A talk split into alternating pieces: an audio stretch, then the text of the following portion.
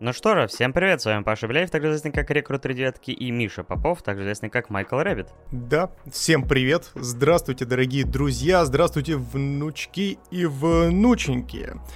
Здесь, как всегда, с вами мы, два дэ дедушки, замечательное юмористическое шоу и обзорный подкаст, где мы разговариваем об аниме, играх, фильмах и сериалах, и еще о сексу-куклах иногда, как это было в нашем предыдущем эпизоде, который, кстати, между прочим, был не простой, а праздничный. Нам исполнился год. Вот. Кто не в курсе, собственно, теперь вы в курсе. Если вдруг вы пропустили этот эпизод, то бегом слушайте. Там огромное количество информации, всяких вспоминашек, э- как это обычно и бывает. Мне кажется, любой наш эпизод — это вспоминашки, только в этот раз мы вспоминали уже не названия, собственно, тайтлов и имена персонажей, а вспоминали о том, как основалась, собственно, вся движуха, связанная с нашим подкастом, и было достаточно прикольно и интересно, поэтому обязательно послушайте.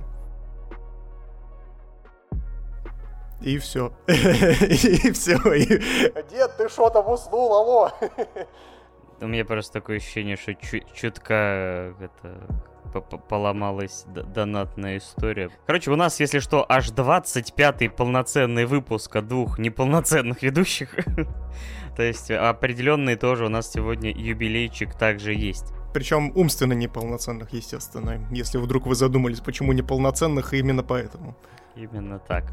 Так что сегодня мы будем вам рассказывать про различные темы, которые вы у нас в прошлый раз заказали, а также одна тема, которую выбрали лично мы. И этой выбранной темой стала игра The Quarry, которую я сегодня прошел. Миша, как мне рассказал до этого, прошел аж три раза. Будет интересно его послушать. Ну а также у нас есть три, как я сказал ранее, выбранные вами темы. Это полнометражка по Fate Grand Order, First Order. Они очень любят порядок. Также они очень, э, ну, как и вы любите Fate, мы очень любим разговаривать про Бакуман, и в этот раз будем разговаривать аж про третий сезон. Финальный, финальный, на секундочку, раз мы будем разговаривать про Бакуман, потому что это финал всего произведения. Да, ну а также анимешка «Кости под ногами Сукурака» или «Труп, зарытый под ногами Сукурака». Опять же, кому как нравится. Сакурака у нас труп, возможно, криминал по коням. Именно так, потому что только в этом. Представляешь, если бы эти менты из улиц разбитых фонарей выезжали бы, и у них началось вот это превращение, как в Sailor Moon, только они в конце оказывались в форме этой милицейской из девяностых. Я представляю, как они под «Позови меня с собой». Именно так. Сквозь злые ночи. И они превращаются в этот момент. И вот этот вот хеншин, или как там это называется, идет, вот эти всякие э, звездочки летят, какие-то луны. Я несу возмездие во имя РУВД номер семь. Ой, проедем в отдельчик, пожалуйста. Ой, чтобы ты понимала, кстати, насколько безумие продолжается. Я сегодня, знаешь, что посмотрел? Точнее, начал смотреть и понял, что все, таблетки уже никакие не помогают, и меня уже не спасти, потому что я такой, надо что-то посмотреть. А я тут начал смотреть сериалы некоторые вообще под запись. Об этом я там расскажу потом, наверное, поподробнее, когда мы дойдем до этих как раз сериалов в каком-нибудь промежуточном выпуске. И я сижу, что-то, блин, такой, надо просто полежать и расслабиться перед подкастом. Я включил на Кинопоиске какую-то дораму. Блять. Этого деда, блять, не остановить. Слушай, если бы... Если, вот, э, чтобы вы понимали, чтобы вы понимали, э, у нас есть промежуточные выпуски, где мы смотрим всякое, что в первую очередь интересно нам. И чтобы вы думали, как, собственно, мы выбираем в этот В, в этот промежуточный выпуск, э, скажем так, тайтлы, либо же фильмы, либо сериалы. Паша просто пишет: слушай, я тут посмотрел то-то, то-то, то-то, то-то. Давай ты тоже посмотришь и обсудим. Вот если ты ко мне придешь и скажешь: блядь, Миша, пойдем, я посмотрел дораму, пошли смотреть дораму, я, блядь, и, я не знаю, ты будешь соло-выпуски писать до скончания веков, блядь.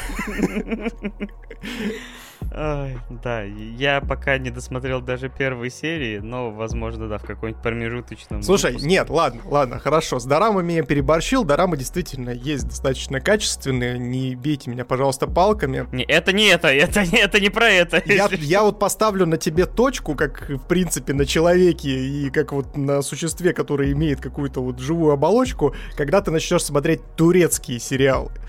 Чтоб ты понимал... А, я недавно задумывался об этом. Чтоб ты понимал, турецкие сериалы, одна серия турецкого сериала идет, блядь, два часа. А, не, ну это спасибо. Два, мать его, часа. Это просто жесть какая-то. И знаешь, в чем прикол?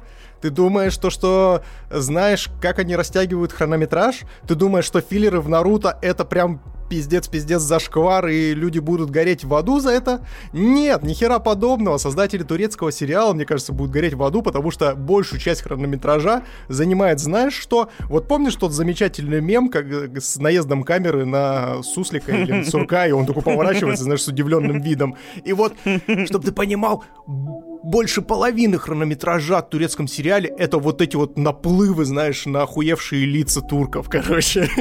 Туда и обратно.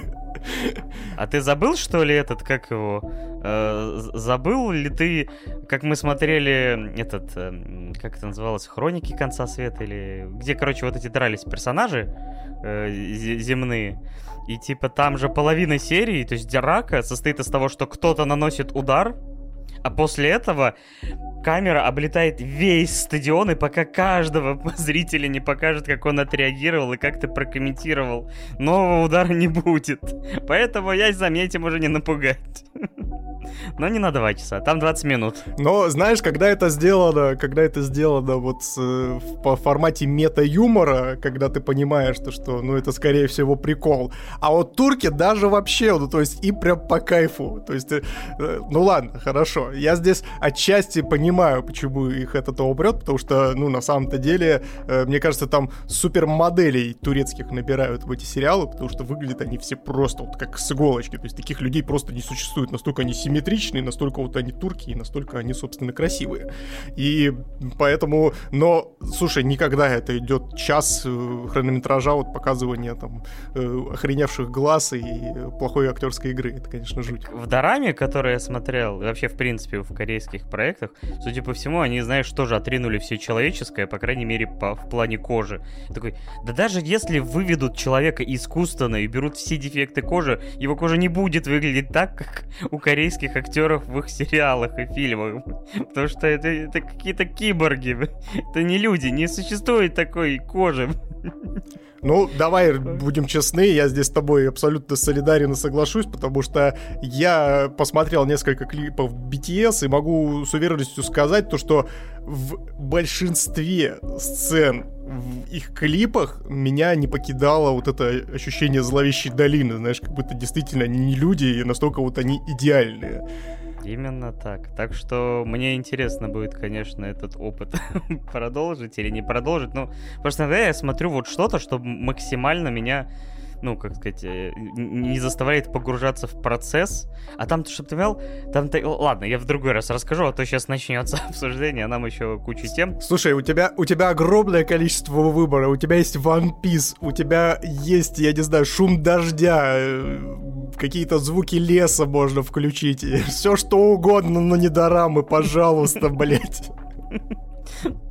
Ну, я, может быть, тебя пощажу. Ладно, давайте потихоньку разгоняться, потому что я надеюсь, что Миша ничего такого кринжового, как я, не смотрел и, и не будет смотреть. Так что давайте потихоньку начинать. Народ вроде подошел, и нашей первой темой станет... Подожди, до первой темы я еще хотел вклиниться и сказать о том, что, дорогие друзья, собственно, на нашем праздничном стриме мы сделали анонсик о том, что совсем скоро произойдет ребрендинг этого канала, он превратится полноценно в два дэ деды, и на этом канале, собственно, помимо нашего подкаста будут также проходить стримы, то есть не только от Паши, но и от меня в том числе, если будет во что поиграть, и совместно мы тоже что- что-нибудь будем проходить, возможно, даже черепах или капхед какой-нибудь. Ну ладно, я, возможно, еще сжалюсь насчет капхеда над тобой, как ты со мной над дорамами блин.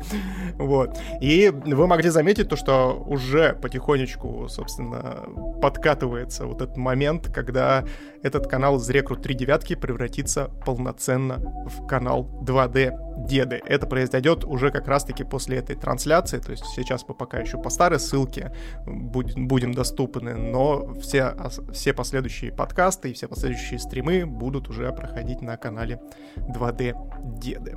Как-то так. Да, все верно. А там не за горами и э, Бусти, и остальные анонсы, которые мы делали в предыдущие разы. Теперь мы можем перейти к первой теме? Разрешаешь? Ну тут, кстати, спрашивают, а рекрут три девятки выживет в каком-либо формате или нет? Mm-hmm, ну вообще, скорее всего... Ну я не знаю, скорее всего, если только на другой платформе. То есть, может быть, я начну просто с, с нуля где-нибудь еще... где-нибудь буду проводить стримы. То есть, м- мне было давно желание такое, то есть, попробовать, может быть, или Трова, или еще что-то, то есть, может быть, где-то, где можно анимешки смотреть, или там сериалы и все такое прочее. Но, опять же, пока я не решил, пока, может, все останется как и есть, и я буду просто, да, иногда стримить там игры вместе с Мишей, там, или по, по очереди будем как стоп-гейм просто там чередовать друг друга на общей нашей платформе два дэ-деды. Как-то так. Да, ну а теперь я предлагаю, собственно, как раз-таки начать с той игры, которую ты недавно стримил как раз-таки, под названием The Quarry. Все верно. Чтобы, чтобы вы понимали, Миша мне... То есть, на самом деле, про эту игру я узнал примерно в одно время из двух источников. Во-первых, это, собственно говоря, трансляция Геймфеста основная, где был показан трейлер этой игры как раз за там, несколько дней или там, за день до ее релиза. И я только тебя спросил, говорю, а что это такое вообще? Это, что-то не припомню, чтобы какое-то новое интерактивное кино от Supermassive Games э, обещали. Тем более, что у них все-таки еще не закончена антология э, по вот этим The Dark Pictures. Потому что у них как раз, по-моему, должен был выйти еще, наверное, кстати, позже в этом году этот э, четвертый эпизод. И я такой думаю, а что? Потом я говорю, вот они типа для ту кей Games... для издателя Take-Two, точнее, они, получается, делают свой, то есть свой аналог Until Dawn. То есть, если Until Dawn изначально был для э, Sony эксклюзивом, поэтому права на этот, наверное, ай пи так и остались у Sony, они решили повторить примерно этот опыт. То есть, молодежный слэшер, который вбирает вдохновение там от, собственно говоря, таких слэшеров э, из восьмидесятых, семидесятых в духе там... Пятница тринадцатая, там Техасская резня бензопилой и все вот это прочее, где кучка студентиков, в данном случае вообще на самом деле они, по-моему, абитуриенты, потому что они как раз должны разъехаться после этого всего на свои, в свои учебные заведения. То есть подзаработать, видимо, баблица, работая, собственно говоря, вожатыми в детском лагере, и потом разъехаться кто куда. На этом, опять же, построено там всякие драмы, там, о, мы были с тобой вместе, теперь мы будем в разных городах, но об этом попозже. И я как бы загорелся этой идеей, такой, о, блин, я Until Dawn обожаю, мне, честно говоря, не очень нравились The Dark Pictures, первые два, по крайней мере. Ты мне э, сказал, что третий-то вот он уже прям гораздо сильнее. Я думал, что, может быть, они действительно постепенно-постепенно возвращались в ту форму, которую, в принципе, достигли с этим Until Dawn. И думал, может быть, э, как раз Take-Two им бабла отсыпет.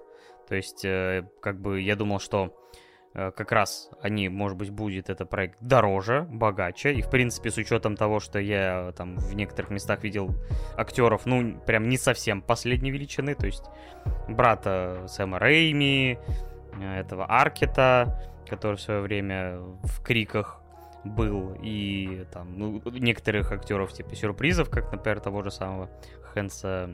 Точнее, господи, Лэнса Хендриксена.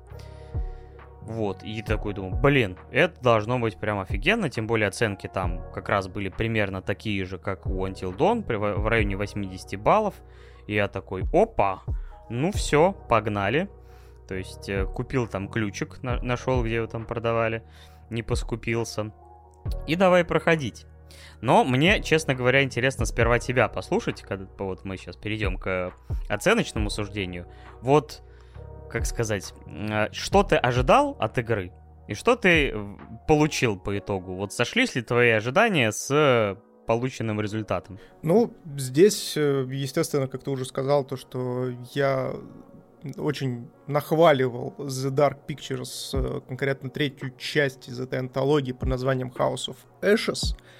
И в принципе, в принципе, то есть я от своих слов не отказываюсь. То есть House of Ashes в исполнении Supermassive Games был, ну, на голову выше, чем предыдущие работы, ну, не считая Until Dawn, потому что Until Dawn, он все-таки как-никак стоит особняком. Там все это дело курировали Sony, и под четким их надзором вышел, вышло шикарное интерактивное кино. И в целом, ну, то есть, если уж э, прям вдаваться сильно в подробности, то я прям дикий любитель интерактивного кино, потому что я в свое время даже грезил э, некоторыми мечтами, у меня даже были по- позы... позывы, блин, рвотные позывы э, в сторону э, наших местных кинопроизводителей, которые, собственно, находятся в рамках Новосибирска, но они такие снимают полно... короткометражки небольшие, но ребята талантливые, я даже к ним приходил с предложением о том, что давайте в рамках Новосибирска сделаем интерактивное кино в кинотеатре, где разработаем полноценную историю с пультами, где люди будут сидеть и, собственно, как-то голосовать всем залом на... и влиять на выбор того или иного актера либо персонажа в рамках, в рамках фильма. И поэтому у меня вот такой, знаете, чисто спортивный даже интерес есть к интерактивному кино с позиции того, что мне всегда нравилась вариативность и всегда интересно было посмотреть, какие еще варианты предусмотрели режиссер, сценаристы и, собственно, сами девелоперы в рамках интерактива в данной видеоигре. Ну, естественно, кинцо-мыльцо, все педали. Вот, и поэтому Quarry я очень сильно ждал, потому что, ну, естественно, после House of Ashes у меня возникла, ну, скажем так, блеснула та самая надежда сакральная, в рамках которой я такой подумал, блин, Supermassive все-таки еще могут. Все-таки еще могут что-то предложить, даже несмотря на то, что их никто не модерирует, типа вот как сверху Sony, которая за свое качество, за качество своих эксклюзивов, конечно, стоит горой. Вот. И, э, собственно, чего я ожидал? Ну, я ожидал, естественно, типичного хорророчка, вот, категории Б, потому что, как бы мы того не хотели, то есть тот же самый Until Dawn, то есть он тоже был таким хоррором категории Б, который основывался на штампах, на каких-то, знаешь, производных из тех самых ужастиков восьмидесятых, девяностых. Для нас, наверное, девяностых, потому что это все доходило до нас на ви эйч эс-кассетах уже немного погодя. И, естественно, я все эти ужастики смотрел и... Опять же, те, кто давно слушает наш подкаст, в курсе то, что я, в принципе, любитель фильмов ужасов. Вот. И смотрел очень много. И поэтому... Э- Quarry мне прям, ну, ожидания от Quarry у меня были прям действительно ого-го. Вот. Ну и давай я тогда, наверное, начну с некоторого оценочного суждения, и давайте поговорим о том, что оправдались ли мои ожидания в принципе. Вот. А в целом сказать, что могу, что Quarry это, в принципе, не худшая игра Supermassive Games. Определенно не худшая, потому что есть Man of Medan. Вспоминаем. Там, знаешь, мне кажется, вообще он та- на, тако- конкуренцию с Man of Medan очень сложно проиграть, мне кажется. Типа два человечка будут, не знаю, тонкими линиями с нормальным сюжетом интерактивное кино изображать, и то получится лучше, потому что Man of Medan это вот м- моя боль буквально за то, что я деньги отдал тогда им за этот проект замечательный. Как раз тоже, опять же, вспоминая Until Dawn, мне кажется, они на памяти к Until Dawn будут еще выезжать еще лет пять, наверное. Это безусловно, это безусловно. Ну и опять же, здесь важно еще важную ремарку внести для всех наших слушателей о том, что The Quarry э, это игра за full price. То есть ее прям отдают прям за нормальные такие деньги. Сколько она там? тысяча три, да, стоит, по-моему? Ну, я отдал, да. То есть, то есть это прям полноценный такой, как трипл-эй продукт, а Man of Medan, как ни крути, стоил там каких-то вообще копеек, поэтому даже если уж Man of Medan за свои копейки не оправдал свои ожидания, то Quarry, конечно, за вот такие деньги стоило прыгнуть гораздо выше. Ну, Quarry, кстати, по-моему, мне кажется, раза в два, э, по-моему, длиннее, потому что мне казалось, что как раз Man of Medan и все время называю, как, как вторая называлась. Э, но вот они, по-моему, казалось, проходились за четыре-пять часов, а вот Quarry я прошел за девять, ты, по-моему, тоже, то есть почти в два раза длиннее, то есть, по крайней мере, даже вот чисто так, если судить игры, то да, работы, по крайней мере, не провели в два раза больше. Да, да, безусловно, то есть по, по хронометражу Quarry длиннее, но сказать то, что пошло это и на пользу, ну, я не скажу, потому что местами, ну, то есть вот это вступление, которое длится два с половиной часа, ну, это просто какая-то жесть, ну, то есть это настолько душная и кринжовая, кринжовый цирк с конями, что я такой... Я прям вот всеми своими фибрами души вцепился за стул, говорю, блядь, закончите, пожалуйста, вот эти страдания кто-нибудь. Если бы у меня было бы рядом ружье, я бы, наверное, здесь бы уже не сидел. А я уже, знаешь, мысленно, типа, думал, если бы это были реальные люди, я бы уже покупал билет, чтобы приехать и сам их, как бы, выступить в роли маньяка, от которого они бы убегали по лесу, потому что эти студентики, это, то есть, то, как их написали, то есть, на самом деле, почти в любых фильмах ужасов, ну, то есть, студенты именно, то есть, даже не в любых фильмах ужасов, а именно вот в слэшерах таких молодежных, где как раз такие персонажи, вот, типа, прям, э, там, шестнадцать, восемнадцать, там, двадцать лет, вот эти студентики, классические. Они местами вот, ну, ну, они карикатурные чаще всего, типа качок, там ботан, давалка, то есть, извиняюсь за грубые выражения, но примерно вот такой архетип там был у всех. То есть, и в принципе здесь он соблюдается, то есть, как бы, у них глубокой проработки персонажей нет вовсе. Но насколько же это невозможно терпеть их диалоги и взаимодействия поначалу. Каждый их поступок вызывает вот желание действительно, чтобы такой, господи, маньяки, пожалуйста, быстрее, можно как-нибудь поторопиться. И знаешь, там еще момент был такой, когда они собрались у этого, у костра на берегу, и там как раз появляются на фоне, то есть нам показывают Лэнс Хендриксена и этого Бобби, или как его там. И они смотрят на них, и куда-то уходят, и думаешь, они такие, ну нахер, и типа, сваливаем отсюда. Мы не можем терпеть ваши диалоги, мы даже убивать вас не будем. Слушай, мне в один момент действительно так показалось, и я бы, возможно, даже и не спорил бы с их выбором, потому что, глядя на этих персонажей и на ту игру, которую они устроили около костра, там была игра «Правда или действие», «Правда или желание», что-то типа такого. Вот. Я уверен, то, что если бы, ну, скажем так, еще минут двадцать затянулась бы эта игра, то они бы спокойно бы начали загадывать друг другу прыгать в костер и сдохли бы прям сами там. Я бы был вообще не удивлен. И очень жаль, что Supermassive Games настолько беззубая компания, что не смогли, собственно, предусмотреть и такую концовку. Мне кажется, все бы были довольны. На этом бы просто игра закончилась, я бы ей поставил десять из десяти. Этот мем с аплодирующим Шайа Лабафом такой... Стоя рука плескает. Да, потому что, э, ну, очень многие критики... в своих рецензиях подчеркивали о том, что очень неплохо взаимодействуют между собой персонажи, очень живо стало и так далее. И ты с, вот эти два часа просто дико кринжатины. То есть, чтобы вы понимали, если вы думаете, что в нашем подкасте два дэ деды кринжовый юмор, то вы не играли в The Quarry. Особенно в озвучке. Кстати, ты играл в озвучке или субтитры? А, я же игру пошел три раза в итоге, чтобы пощупать вариативность и посмотреть, что там вообще происходит. Вот, и а, два... Первый раз я прошел в озвучке, а второй раз я прошел а, с сабами на русском и с английской э, озвучкой. И честно тебе могу сказать, э, в это нужно играть вот именно в таком формате. То есть нужно играть с английской озвучкой и с русскими субтитрами, потому что на... Ну, чтобы вы понимали, опять же, так как это игра Supermassive Games, здесь актеры, естественно, захват движений, мимики и тому подобное берется непосредственно с наших многоуважаемых, собственно, представителей э, кинопрофессии актерской. И, э, естественно, здесь, э, когда не попадает липсинг, у тебя прям очень дикое отторжение. То есть у тебя вот, этот, э, вот эта зловещая долина, она начинает тебя потих...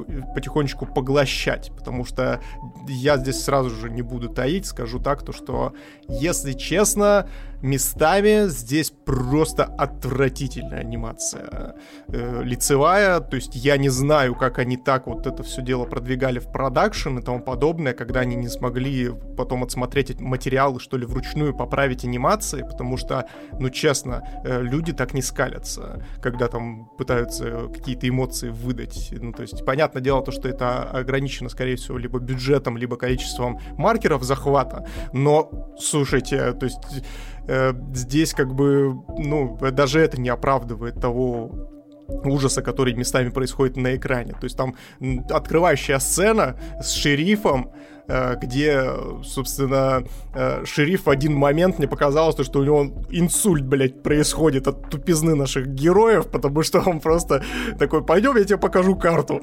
Они выходят, он достает карту, и у него один глаз, короче, закрыт, второй глаз пытается, знаете, это, зрачками уловить карту, и он еще пытается что-то языком, по-моему, себе этот, губу лизнуть, и я, блядь, такой: ёб твою мать, господи боже. Да, этим детей надо перед сном пугать, то есть вот это выражение лица, когда щурится и что-то смотрит, да вы ж...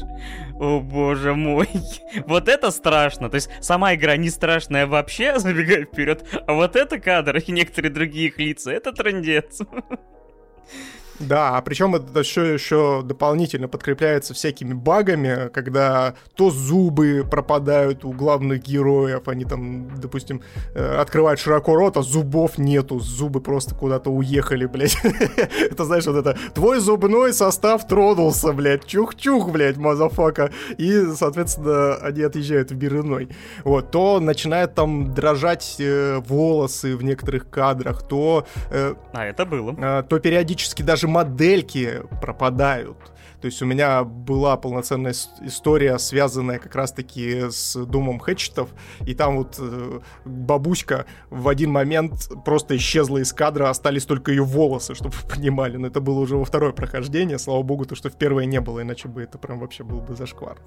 Да, кстати, с этой бабулькой вот тоже у меня был дикий вообще диссонанс, когда ее актерская игра в озвучке и ее эмоции вообще не совпадали, потому что это какое-то было в озвучке дикое недоигрывание, а эмоции, типа, ну, ну, как скажем так, более схожи к тем событиям, которые произошли, потому что она там узнала, что ее там внучку того и этого.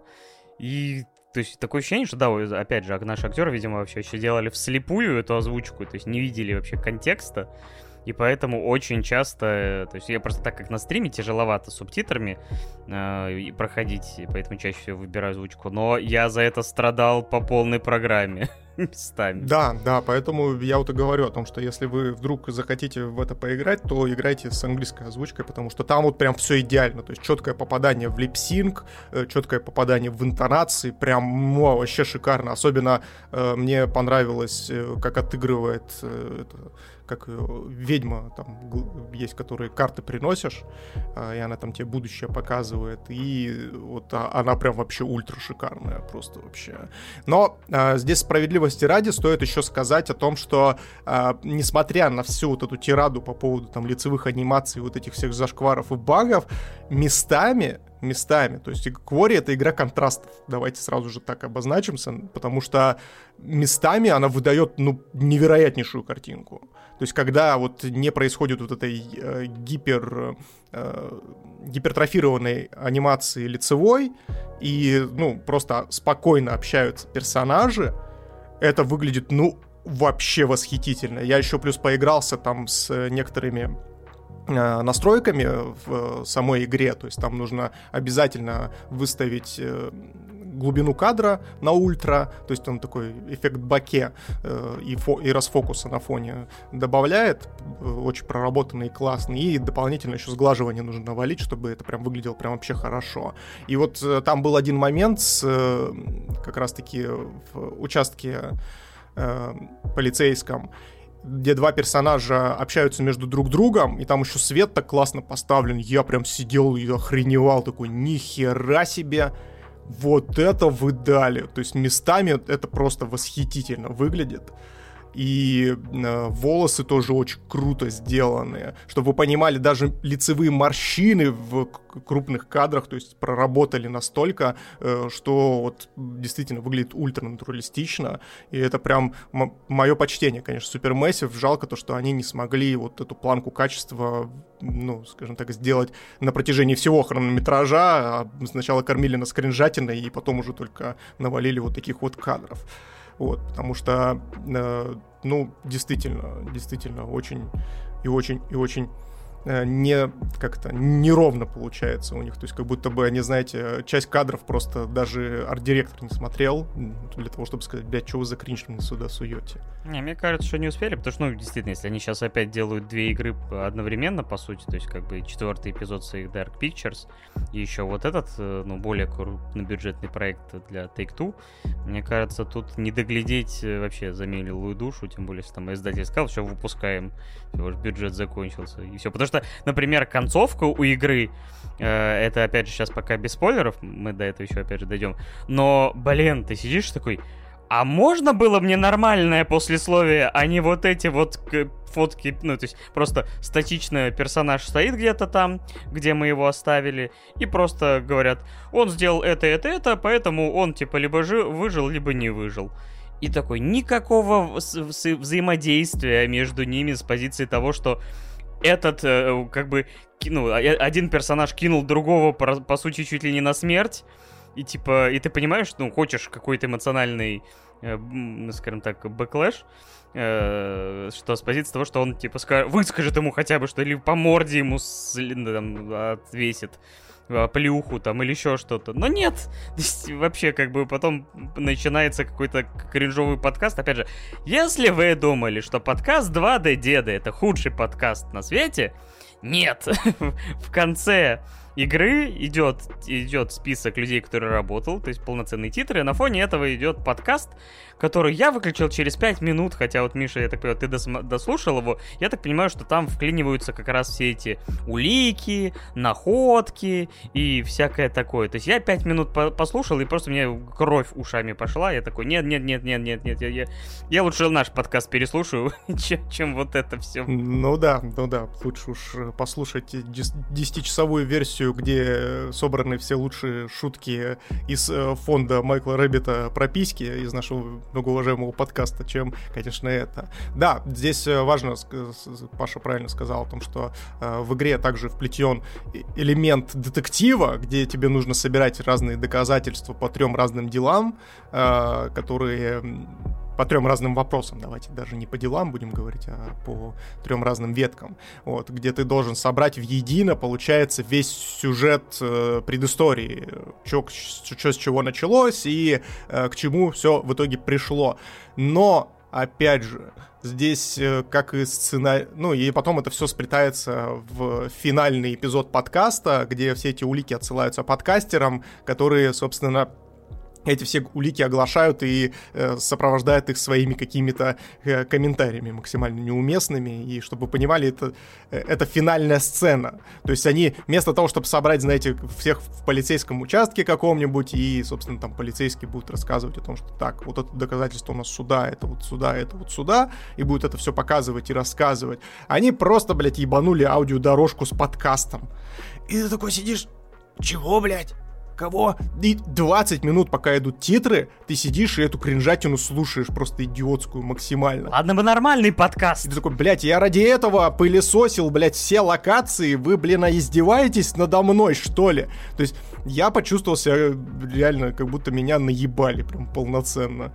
То есть это прям ну, то есть такого решения бездарного я, наверное, со времен Man of Medan, блин, не видел. То есть, ладно бы это был нормальный подкаст, потому что, ну, подкасты про True Crime, про всякую эту штуку, но он иногда очень хороший, нарративный, а там какие-то два идиота, которые друг другу вообще как будто бы впервые рядом сидят. Это какой-то ужас, это какая-то пытка. Ладно, давай, наверное, вернемся к игре. Да, ну здесь еще, естественно, про... возвращаясь к игре, стоит сказать о том, что давай обсудим, наверное, еще интерактивность, потому что же это все-таки интерактивное кино. Как там геймплей называется? Потому что, сука, в этой игре геймплея я иногда засекал, и я там типа за двадцать-двадцать пять минут делал там действия три-четыре. То есть я вообще нажимал на геймпаде там вправо, или понажимал немножко э, там кнопку А, или же сделал какой-то выбор, и там реально на двадцать минут было там четыре действия. В игре задействовано пять кнопок, чтобы вы понимали. Кнопка вверх, кнопка вниз, кнопка влево, кнопка вправо, блин, и кнопка А. Все. Больше никаких абсолютно. То есть где-то нужно просто кнопочку зажать А, либо же понажимать ее быстренько. Все. Интерактива больше нет. А и фишка в том, что ладно бы это все, ну, скажем так, было насыщено. Вот, чтобы ты понимал, вот тот же самый House of Ashes, который, ну, по факту, предыдущая работа Supermassive Games, там они под концовку такого кьюти-эти наваливали, что я вот реально, я сидел в конце, и с меня пять потов, блин, стекало, потому что я, во-первых, там очень напряженные сцены, которые поставлены, ну, прям, мать моя женщина, там, замес за месяще прям. И а, насыщено все кьюти-и, то есть тебе нужно прям вот четко их нажимать в сцены за сценой. И вот это настолько было выматывающе и настолько вот челленджово отчасти, что я такой, вау, вот это круть. А тут я во втором своем прохождении поставил даже сложность кьюти-и на максимум. Ну, здесь есть такая возможность. И что бы ты думал, количество кьюти-и увеличилось? Нет, просто, блин, а, э, вот этот э, кружочек, который появляется на экране, он, блин, а, у тебя тайминг чуть меньше. И я такой, что? Что?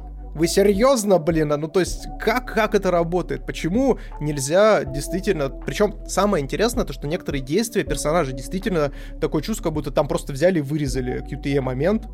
То есть там вот персонаж бежит, и ты понимаешь о том, что вот здесь было бы круто добавить долбежку по кнопке. Вот здесь вот было бы круто э, добавить еще свайп там в направление в другое и так далее. Но здесь этого нет, и, его, и оно даже не добавляется с увеличением сложности. То есть э, какое, как, как это можно назвать интерактивным кино? Ну то есть э, я понимаю, допустим, тот же самый Бандершмык в рамках «Черного зеркала», который делали на Netflix. Там это обус... ну, там выборы были банально вот выбор один, выбор два текстом, и нужно было просто навестись пультом. Но там ограниченная история. Но вы делаете тогда уж так, если уж вы, э, ну, все-таки, э, ну, не даете человеку нормально, блин, поиграть в кьюти-и. То есть вообще очень странное решение со стороны Supermassive. И вот оправдать его у меня, я даже не знаю как. Да, то есть, честно говоря, уровень интерактивности относительно Until Dawn уменьшился в разы. То есть я для этого себя оправдывал тем, что хотя бы, ну, типа, у Until Dawn была очень большая э, упор на геймпад DualShock'а, где была возможность там использовать гироскоп, э, всякие другие, то есть там просто поставить там геймпад в статичное положение или там как-то его наклонить или еще что-то.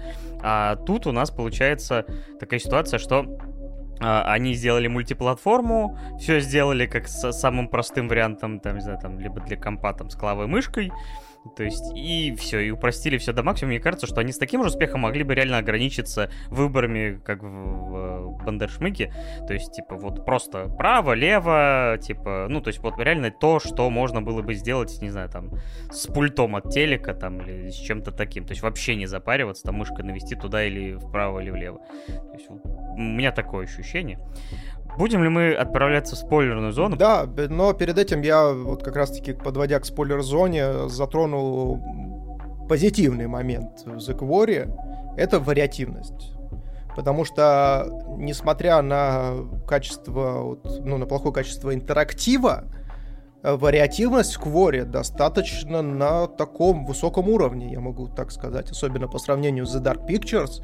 Until, Until Dawn я просто проходил достаточно давно и уже не помню, какая там вариативность была, прям, ну, насколько она была большая. Я помню то, что там под финал прям вся вариативность вся выстраивалась. В этом плане у Quarry, на удивление, чуть-чуть получше дела обстоят даже, чем в Until Dawn. Ну, опять же, делая ремарку на то, что я уже не до конца помню, что там в Until Dawn было, но вот мои ощущения, то, что там под конец больше наваливали все вариативности. Здесь прям с самого начала у тебя вариативность есть достаточно большая, и забегая вперед, могу сказать то, что эта вариативность действительно решает. То есть у некоторых персонажей можно избавиться прям в самом начале всей этой истории и больше никогда их не увидеть, потерять там целые ветки, скажем так, того, что происходит. И это, ну, если вы, грубо говоря, хотите интерактивное кино с позиции вот именно вариативности, то вполне вероятно то, что Quarry вам может доставить даже некоторое удовольствие. Вот.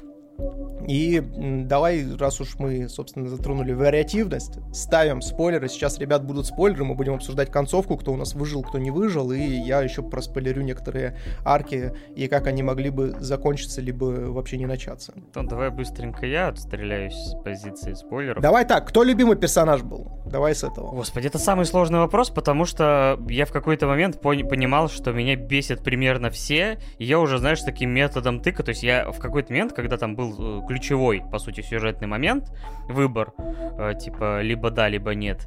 И я сидел такой, думаю, так, вспоминаю, так, эти уроды, а эти еще больше уроды, эти меня просто бесят. Так, ладно, кто меня бесит меньше? Ну, вроде как, эти все-таки чуть поменьше. И в итоге, реально, у меня лучший персонаж, ну, любимым стал вот это Кейтлин. Которая на самом деле Кейтлин К. Да, режиссерка, сценаристка, вот это все. Да, вот это все. И получается, что э, вот как бы она у меня как раз, к сожалению, сдохла в самом конце, при том, что я постоянно давал пушку в руки, потому что она показала себя вначале как хороший стрелок, э, и я промахнулся, когда на нее как раз бежал уже там под, под самый конец вот этот оборотень, и я такой, нет, лучшая жопа этого аниме, господи. О, да, слушай, она такая хорни, прям максимально хорни, я прям сидел и о май, такой, шо ж вы на нее такие лосинчики-то одели? У-у-у. Да, д- деды спалились, как их можно, да, сделать лучшего персонажа. Если бы на Джейкоба одели такие лосинчики, скорее всего, лучше вайфу был бы он. Со своими вот этими кринжовыми шутками, вот с этим вот идиотским э, непостоянным поведением, вот это вот все, да. Да. Так у тебя, получается, только Кейтлин откисла или... Э, ну, у меня, получается, крю, почти все Хекеты э, скисли в этом особняке, пока они там от них убегали в той или иной степени. И, получается, я максимально тупо слил э, вот этого парнишку, который, я, к сожалению, опять забыл, как его зовут. Короче, которые первые приехали. Макс, Макс. Он, да. Получается, у меня стал снова человеком и такой стоит, типа, на берегу. Ну что, плыть или не плыть? Я такой думаю, ну, вроде еще две главы, может, он пригодится мне в какой-то нужный момент. И он просто переплывает, и его тут же убивают. И... Понятно. Класс. Слушай, а я в этот момент подумал о том, что так, погоди, Макс перестал быть оборотнем, он обычный человек, если он сейчас переплывет эту херню, то, скорее всего, его, блядь, сожрут, потому что он же, ну, не сможет исцелиться. И я такой, не-не-не, я, пожалуй, оставлю его на острове, пусть здесь кукует, так будет безопаснее. И было бы мое, скажи, был бы... ну, скажем так, The Quarry более интерактивно, я бы, блядь, всех нахуй на остров бы загнал, и они бы там сидели бы спокойно и ждали бы рассвета. Но, к сожалению, так сделать нельзя. Да, ну вот, получается, что у меня откисла Кейтлин, у меня откисла э, вот этот Макс, и, и, в принципе, только вот половина Хекетов все. То есть, как бы, все остальные у меня в основном остались живы, и вот, говорю, вот эти половина взаимодействий, которые я хотел увидеть, потому что у меня в процессе, например, этот качок, когда его Эмма упала в воду, он, убегая от этого оборотня, просто такой, ну, сайонара, типа, передавай привет своим подписчикам, мы расстались, и убежал куда-то. Ой, или там, например, вот, собственно говоря, ну, было бы интересно посмотреть на эмоции той, той же девчушки. То есть она понимала, что Макс как бы стал человеком, но все равно, типа, умер. То есть, мне кажется, она бы вообще ну, головой бы поехала от такого. Так что вот такие. Там в этом плане вообще нихуя непонятно. У них какие-то взаимоотношения у всех ультра странные. То есть у, собственно, у Лоры, у одной из главных героинь, которая в самом начале фигурирует, у нее есть вроде бы Макс. Тут она начинает, собственно, клеиться к нашему другому герою. В итоге она его там даже кусает, и там даже на картах был намек на тему влюбленных. И, типа, если эту карту выбираешь, то как раз-таки типа спойлерят эту сцену и говорят, то, что, типа, здесь можно поступить по-другому. Вот. И я такой, блядь, в смысле влюбленный? А как же Макс, блядь? А как же это? И, и то есть, ну, вот какой-то, ну, сценарист как будто бы, знаешь, набегами, как будто бы это, знаешь, как в мультике Простоквашино, э, то кот писал, блядь, то собака, то дядя Федор, блядь, пришел, то Печкин, блядь, приперся такой, а вот здесь вот давайте, блядь, то хвост отваливается, то еще что-нибудь, блин. То есть... Ладно, рассказывай, кто у тебя выжил. А, у меня в первом прохождении выжили все, кроме, а, кроме, естественно, вот этого, как его... Ух, я забыл. Который вожатый-то Хекет, который владел вот этим лагерем. То есть... Ну, мистер Ха. Да, ми- мистер, ми- мистер Хекет. Мистер есть... Хуй, который не участвовал в большей части повествования. Да, то есть я его завалил, чтобы, ну, собственно, у меня Лора перестала быть оборотнем, Макс перестал быть оборотнем.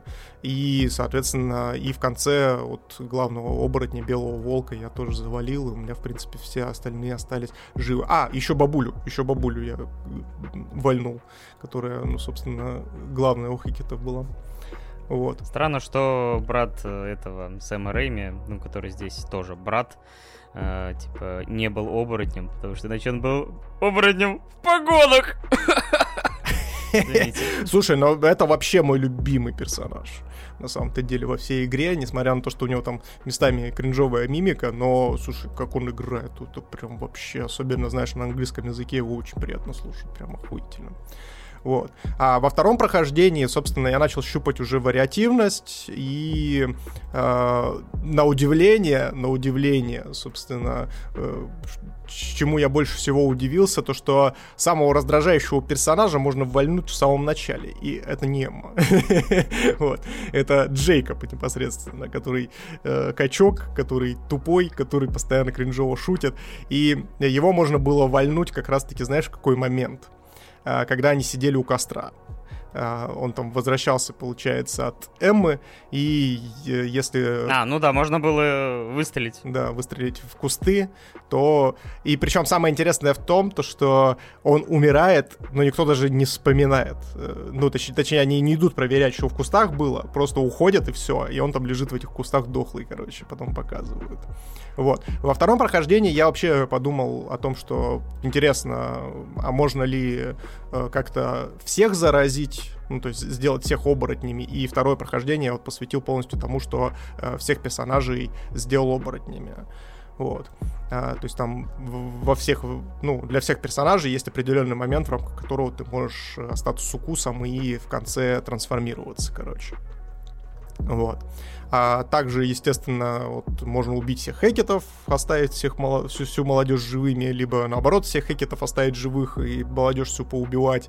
И самое интересное в том, то, что, короче, можно даже спасти младшую сестру а, и, и этого, и главного мистера Хэ, вот, не убивая их по сюжету. Там был, короче, если ты внимательно проходил, то там в один момент э, около детских домиков, где, собственно, в лагере, там разоружаешь капкан.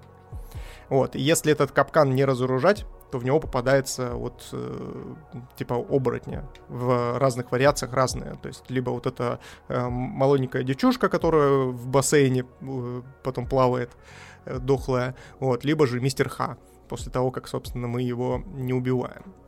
Вот.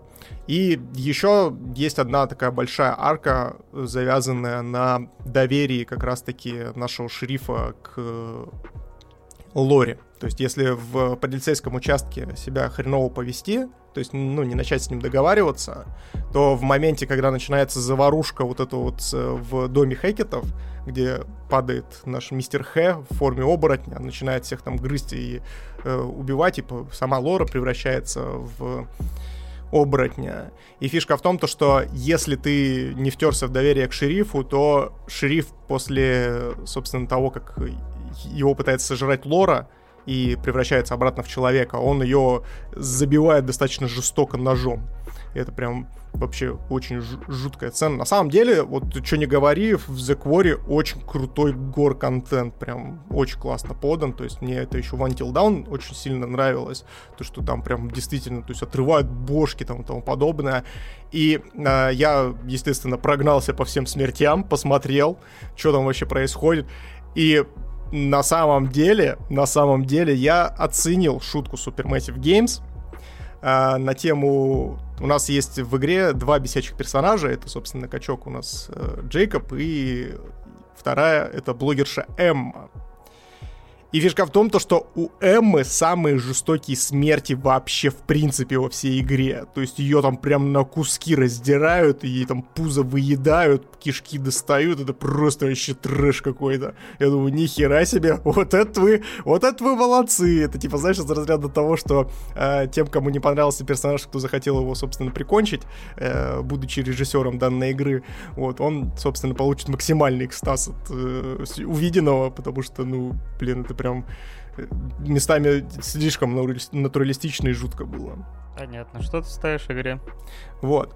А по итоге, по, по итогу я Quarry оцениваю ниже, чем House of the Ashes. То есть, если вдруг... Кстати, между прочим, мы можем с тобой... У меня же есть friendly pass для House of Ashes. Мы можем совместно перепройти. Не, нахуй это дерьмо. Нет, играть больше не буду. Я заколебался им давать кредиты доверия.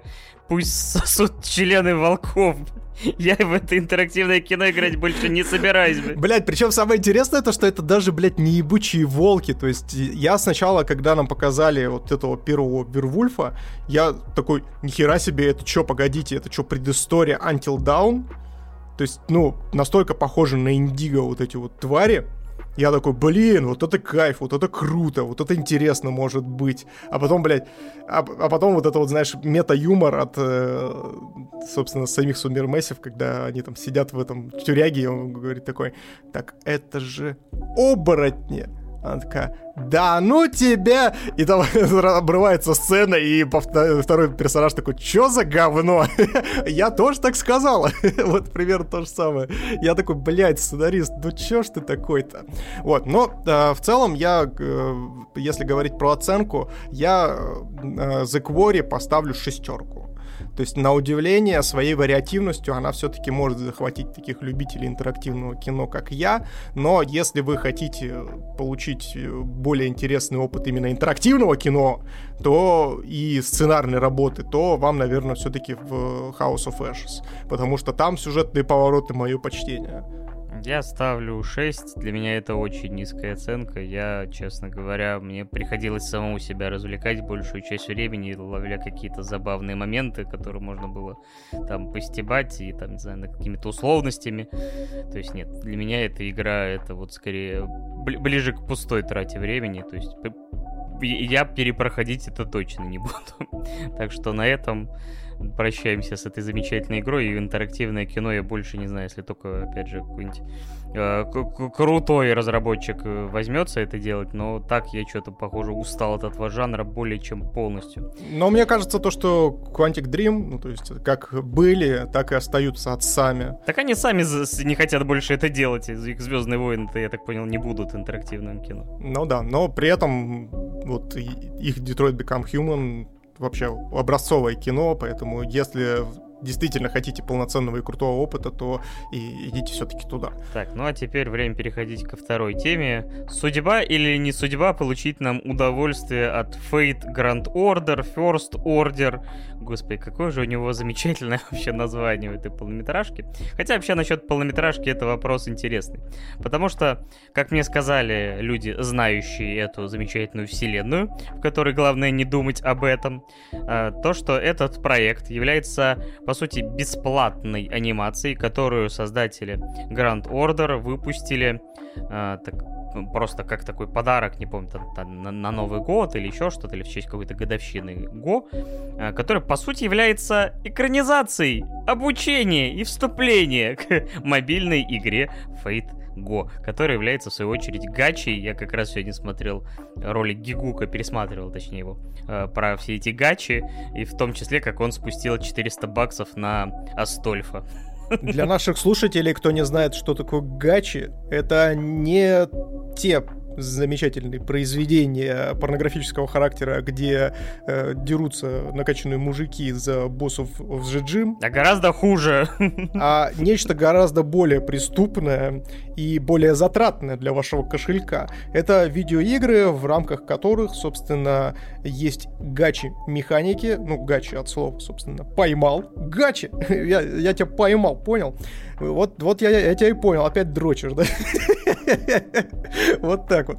И, собственно, в чем заключается эта механика? Она заключается в том, что вы э, с определенным шансом, э, приобретая, э, скажем так, некоторые так называемые крутки, как в казино, вот, вы получаете того или иного персонажа высокого уровня. Вот. И, естественно, по факту эта механика является таким узаконенным видом казино, когда, собственно, тебе нужно влить огромное количество денежных средств для того, чтобы выбить необходимого тебе персонажа. Это полный рандом, но, естественно, как и в любой гаче, всегда есть такое понятие, как гарант. То есть через некоторое количество круток, которое указано непосредственно для каждой игры отдельно, тебе со стопроцентным шансом или там, с девяносто процентов шансом тебе выпадает там пятизвездочный герой, но не факт, тот, что тот, которого ты захотел. Вот. И поэтому это называется гачи, и, собственно, это присуще, эта механика присуща по большей части мобильным играм, таким как Genshin Impact и в том числе Fate Go. Да, и в данной экранизации этого, по сути, обучения и введения в сюжет нам рассказывают, как наш главный герой, которого я запомнил как сорок восьмой, вот есть Hitman агент сорок семь, а это вот бестолочь сорок восемь, потому что он обычный японский школьник, которого булят постоянно за то, что он, собственно, какой-то простолюдин. Типа, эта шутка слишком простолюдинская, чтобы я это понимал. То есть анти-Гильгамеш, что называется. Он встречает, то есть очухивается посреди какого-то комплекса, где-то высоко в горах, встречает девчушку в очочках, которая ему говорит, что вот, типа, ты там вот в этой... Наваливает ему лору. Я даже не буду пытаться его пересказать, потому что мне в одно ухо влетело, в другое вылетело, потому что там копия духовной земли, что-то там, что-то там, возможное будущее, надо предотвратить сингулярность. А я попробую, а я попробую, я попробую. В общем, суть заместа следующая, что в данной арке Фейта есть такое понятие души, естественно, и эту душу можно, получается, телепортировать. Телепортировать и переносить в другие миры. Я так понимаю, то, что это копии наших миров в разные, собственно, временные отрезки. И э, фишка в том, то, что это по факту перемещение во времени. То есть пере- перемещается не живой человек, а, получается, перемещается его духовная какая-то ипостасия, вот, которая вселяется в тебя же только вот в параллельной какой-то вселенной. Ну, по крайней мере, я это так воспринял. И, в общем, этого лора нам наваливают так, как будто бы, я, знаешь, вот действительно это полноценное какое-то обучение, знаешь, там ты... Э, причем самое интересное, то, что наш герой э, встречается, собственно, с героиней Мэш очень странным способом, то есть там просто... Э, идет Мэш такая по коридору. Хуякс там. Пацан валяется, блядь, просто на кафеле лежит, блядь, перебрал, походу, после этого. Ничего не помнит. Да, типичный дед, блин, а еще, еще не, хоть, спасибо, хоть не обоссался под себя. Вот. Она такая приходит и такая... Мальчик, мальчик, мальчик, ты кто? Он такой, а, чё, чё случилось? И она такая, блядь, экспозиция на него, блядь, пятнадцать абзацев, такая, на нахуй. Он такой, чё? Я, я слушай, мне кажется, если бы, ну, такое бы случилось во время моего похмелья, я бы охуел. Вот, я бы, я бы, мне кажется, действительно бы после вот этого момента я бы все свои деньги понес бы в гачу. Чтобы мне больше не давали такую экспозицию. Типа, вот, вот мои все деньги, больше, пожалуйста, не повторяйте этого. Вот, и, собственно говоря, она ему рассказывает все эти моменты, потом ему там, он приходит, мне нравится, он, знаешь, приходит на, в итоге, на, как сказать, на брифинг и засыпает, пока его начальница рассказывает, такой, не, я больше не могу, не, все, и мозг его выключился, его выгоняют тут же, он знакомится. Слушай, с мне кажется, то, что там... этот персонаж очень сильно похож на тебя, возможно, ты тоже во время этой экспозиции немножко прикурнул просто, тебя исключили из, собственно, из людей, которые... которым дозволено смотреть Фейт. Да, играть в Фейт Го. И, собственно говоря, его выгоняют, он отправляется знакомиться там с каким-то врачом, которого зовут Роман, или там Романи. Вообще тут, получается, его начальница Ольга что-то там, что-то там. Этот, типа, Роман. Вообще, вот ты назвал ее Мэш, я все время, Машка, чё, давай, погнали тусить. Вот, и, собственно говоря, в этот момент происходит какая-то нештатная ситуация. Все сорок семь кандидатов, которых не выгнали, находятся в коматозе вообще. Их надо там заморозить, чтобы они не откисли совсем. Их главный этот начальник, который Лев. Хотя ты думаешь, где-то я тебя видел? Такой, да ты ж спидвагон, кого вы обманываете? Какой нахрен Лев? Типа... Вы чё? Это все построено на деньги фонда спидвагона. Он, типа, аннигилируется, потому что его там нету.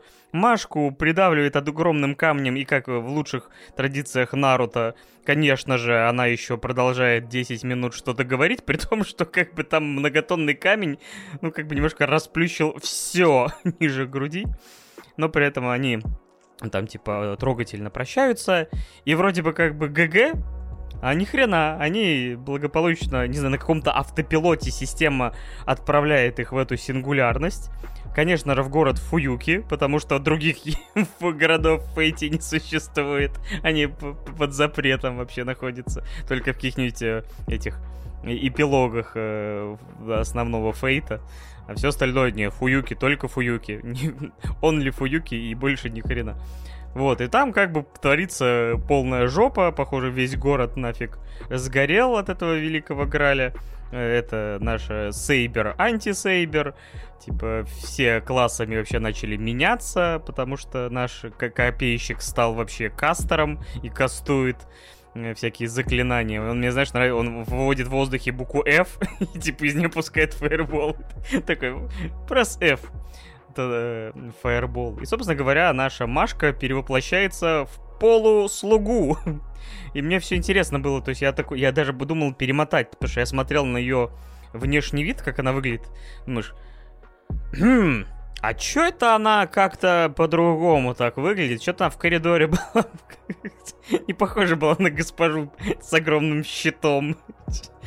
Ой, в общем, короче, с этого начинается история, похожая уже на классический Fate, только не от студии Ufotable. Ну вот сейчас мы, собственно, вам рассказали завязку, и, скорее всего, вы нихуя не поняли. Я тоже. И, да, чтобы вы понимали, мы тоже нихуя не поняли. Абсолютно ничего, потому что э, данное произведение это, ну вот как раз-таки, как Паша правильно выразился, полноценное, блядь, обучение. Только где тебе не нужно, как в Quarry, нажимать кнопочки. И слава богу. И донатить деньги. Да, и дон... спасибо, что хоть, блядь. Я все ждал, когда в конце, типа, знаешь, типа, а сейчас вот вам десять круток, блядь. Крутите продолжение, блядь. Выпадет вам пятизвездочное продолжение или нет. И я такой, нет. И флешбеки из Геншина, собственно, меня начинают одолевать. Ну вот, в принципе, вот когда ты вот это включил и посмотрел, в итоге... Потому что мне рассказали тогда, что даже когда заказывали этот тайтл было, но он такой себе, но пусть будет. И я уже такой, посмотрев, э, типа, основные фейты и подумав, что это какой-то просто огрызок, я не пойми что, я уже сел смотреть, как будто бы меня сейчас будут мусор в лицо кидать, не знаю, ссать на лицо. То есть примерно вот такие у меня были ожидания. Вот э, у тебя в итоге были какие-то ожидания и вообще какие эмоции были от просмотра в итоге? Слушай, я все-таки думал, то, что раз уж это называется там, типа, приказ первый, типа, First Order, Я думал, то, что это как, ну, непосредственно... Приказ первый, типа, дай нам на твои деньги. Приказ первый. Выкради у родителей кредитку. Рассуждаем. И я думал, то, что это будет как Heaven's Field, то есть, типа, три полноценные полнометражки, которые там какая-то арка будет, возможно, более фэнтезийная, либо же что-то еще. Но нет. То есть это просто полуторачасовая вводная лекция по поводу того, зачем вам нужно, собственно, тратить деньги на вот эту замечательную гачу под названием Fate Go. И, ну, как презентация, это выглядит хорошо. Ладно, давайте будем честны. То есть презентация вот этих всех слуг, которых непосредственно ты в игре выбиваешь, она очешуительная. То есть я здесь еще раз укоренился в своем э, мировоззрении, в своем осознании, преисполнился то, что, собственно, темная Сейбер — это лучшая вообще девочка, собственно, этого э, Фейта, всея Фейта. Вот. Ясно, все с тобой. Потому что все, как бы, идет гигантский холивар среди фанатов Фейта о том, что какая, какая Сейбер лучше. Светлая Сейбер или темная Сейбер? Вот я на темной стороне, ребят. Всем привет. Вот, добро пожаловать в клуб. Угу. Вот, надеюсь... И где оказывается эксп... Экскалибур в твоем случае? Темная Сейбер он любит. Флюгель Гейхаймен. Флюгель Гейхаймен. На всякий случай. Вообще Райдер в данном случае, я, кстати, не знаю, она поменяла там класс или нет, она тоже, знаешь, такая выглядит, типа вот эти все цепи, ну, то есть, в принципе, было и в классическом, но здесь у нее еще прикольно Кит такой гораздо более э, темный, и она, типа, тоже выпу- выступает как злая версия себя, ты думаешь, что же, типа, она тебя поймает и будет пытать всячески. Не знаю, понравится тебе это или нет. Это да, это да. Ну и, естественно, здесь, как я уже, собственно, сказал, что всех персонажей представляют с максимально...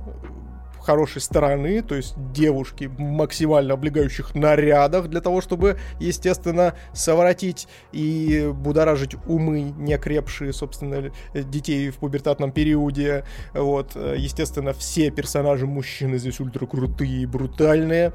И, ну, как презентация, это вполне себе уместно. Ну, то есть, посмотрев на этих персонажей, я такой, ну да, хорошо, я понимаю, почему вам донатят, потому что хотят выбить, собственно, еще одну лучшую вайфу, собственно, э, с шансом э, один к тысяче, например. Ну, да, там, типа, фо- формально есть, да, типа, что так, они один процент, ну, типа, вообще, если ты хочешь кого-то конкретного, то меньше процента. Welcome to the club, buddy. Да. И вот, собственно говоря, действительно, я согласен, что как презентация проекта, то есть вот когда у тебя, ну, такие заниженные ожидания, то есть как просто, по сути, вот, не знаю, вводная к мобильной игре, знаешь, экшен на самом деле ты неплохой, то есть ты понимаешь, это вообще ни разу не Ufotable, и студия, которая это все делала, я не знаю... Вообще ни разу, то есть в, абсолютно, даже в подметке, блин, не годятся. Да, но посмотри, то есть, опять же, по сравнению со многими анимешками другими, где иногда экшен, ну, это правда, там, типа, просто пау-пау мечами и разошлись на полчаса поговорить. В принципе, он выглядит, ну, относительно хотя бы немножко динамично. Так у них, блядь, диалогов не осталось, потому что Машка, собственно, все уже в самом начале герою рассказывает. Сказала, то есть там говорить больше не о чем, в принципе. Дальше только драка. Да, то есть там такой фейт в миниатюре, то есть как вам пересказать основные события предыдущих фейтов, ну типа только за час времени такие, ну погнали. Вот, значит, тут у нас Грааль, тут, значит, у нас э, Сейбер, только она темная. Вот еще вот у нас есть Арчер, вот у нас еще вот этот есть, их склевают буквально так по щелчку пальцев. Такой, и дальше затравка на основной сюжет. И дальше затравка на второй сезон Джоджо со спидвагоном. Да, это, надеюсь, да, не будет для вас спойлеров, потому что, да, этот Лев оказывается не такой уж добрый парень. Ни хрена он не лучшая девочка и мальчик. А, тот еще говнюк, который эту Ольгу... Господи, как ее там опять... Ну, в общем, ладно, вот эту начальницу куда-то затягивает в какой-то там, не знаю, этот... Э, ну, короче, в ад, скажем так. И говорит о том, что, ну, все, вам трындец. И дальше начинается, как бы, собственно говоря, весь основной сюжет. Причем, если я правильно понимаю, у этого Fate Go есть еще куча продолжений, то есть, как бы, эта история, как бы, экранизирована на энное количество, как бы, глав этой мобильной игры. Так что я не знаю, как бы будем ли мы это продолжать в итоге потом или нет. Но, честно говоря, вот если это базовая точка, от которой дальше качество будет расти вверх, я скажу страшное, но я бы даже, бы, может быть, не против посмотреть, потому что мне, честно говоря, вот в Фейте очень нравится... То есть, знаешь, такой думаешь, когда тебе говорят про какого-то исторического персонажа, такой просто ты, если попробуешь представить его в антураже Фейта, то ты, мне кажется, никогда не угадаешь, потому что... А это у нас, типа, король Артур. А это вот у нас, типа... Как, ну, то есть, некоторые вообще максимально не похожи. То есть, я так понимаю, чем дальше в этот Гоу уходит, тем, как бы, эти персонажи... Ну, опять же, Добрыня Никитич, вспомни. Вот девчонка. Кышка-девочка.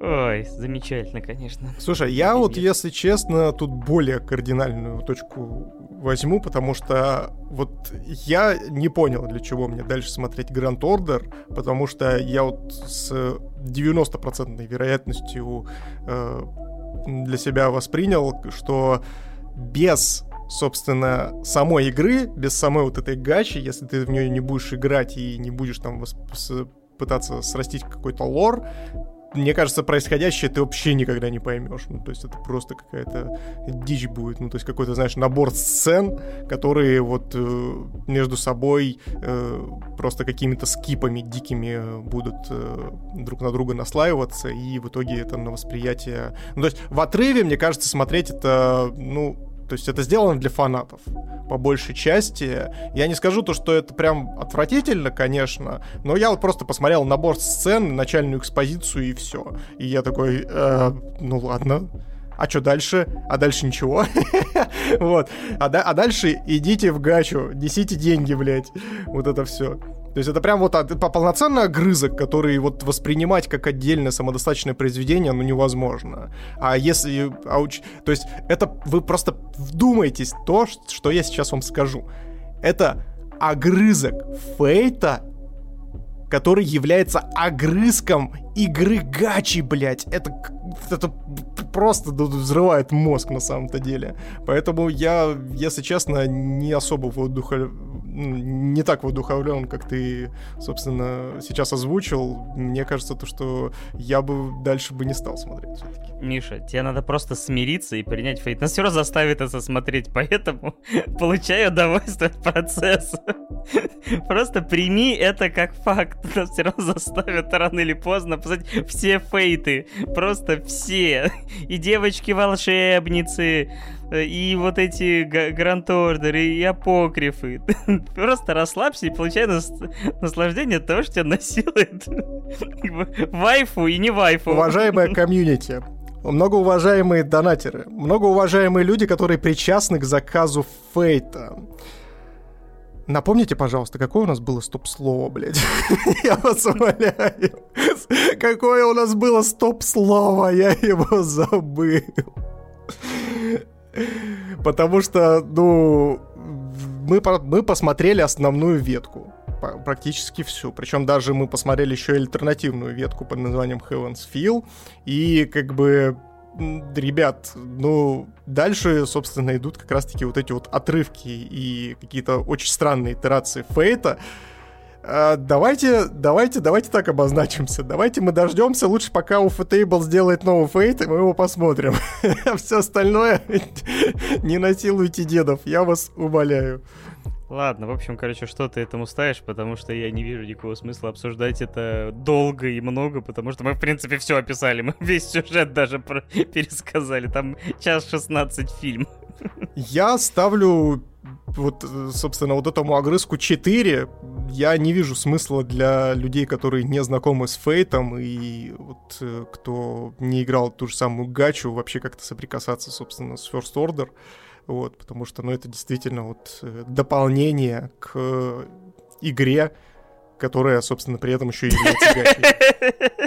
Нам, нам пришел заказ на фильм «Судьба, великий приказ Камелота». Вот. Я же говорю. Извините.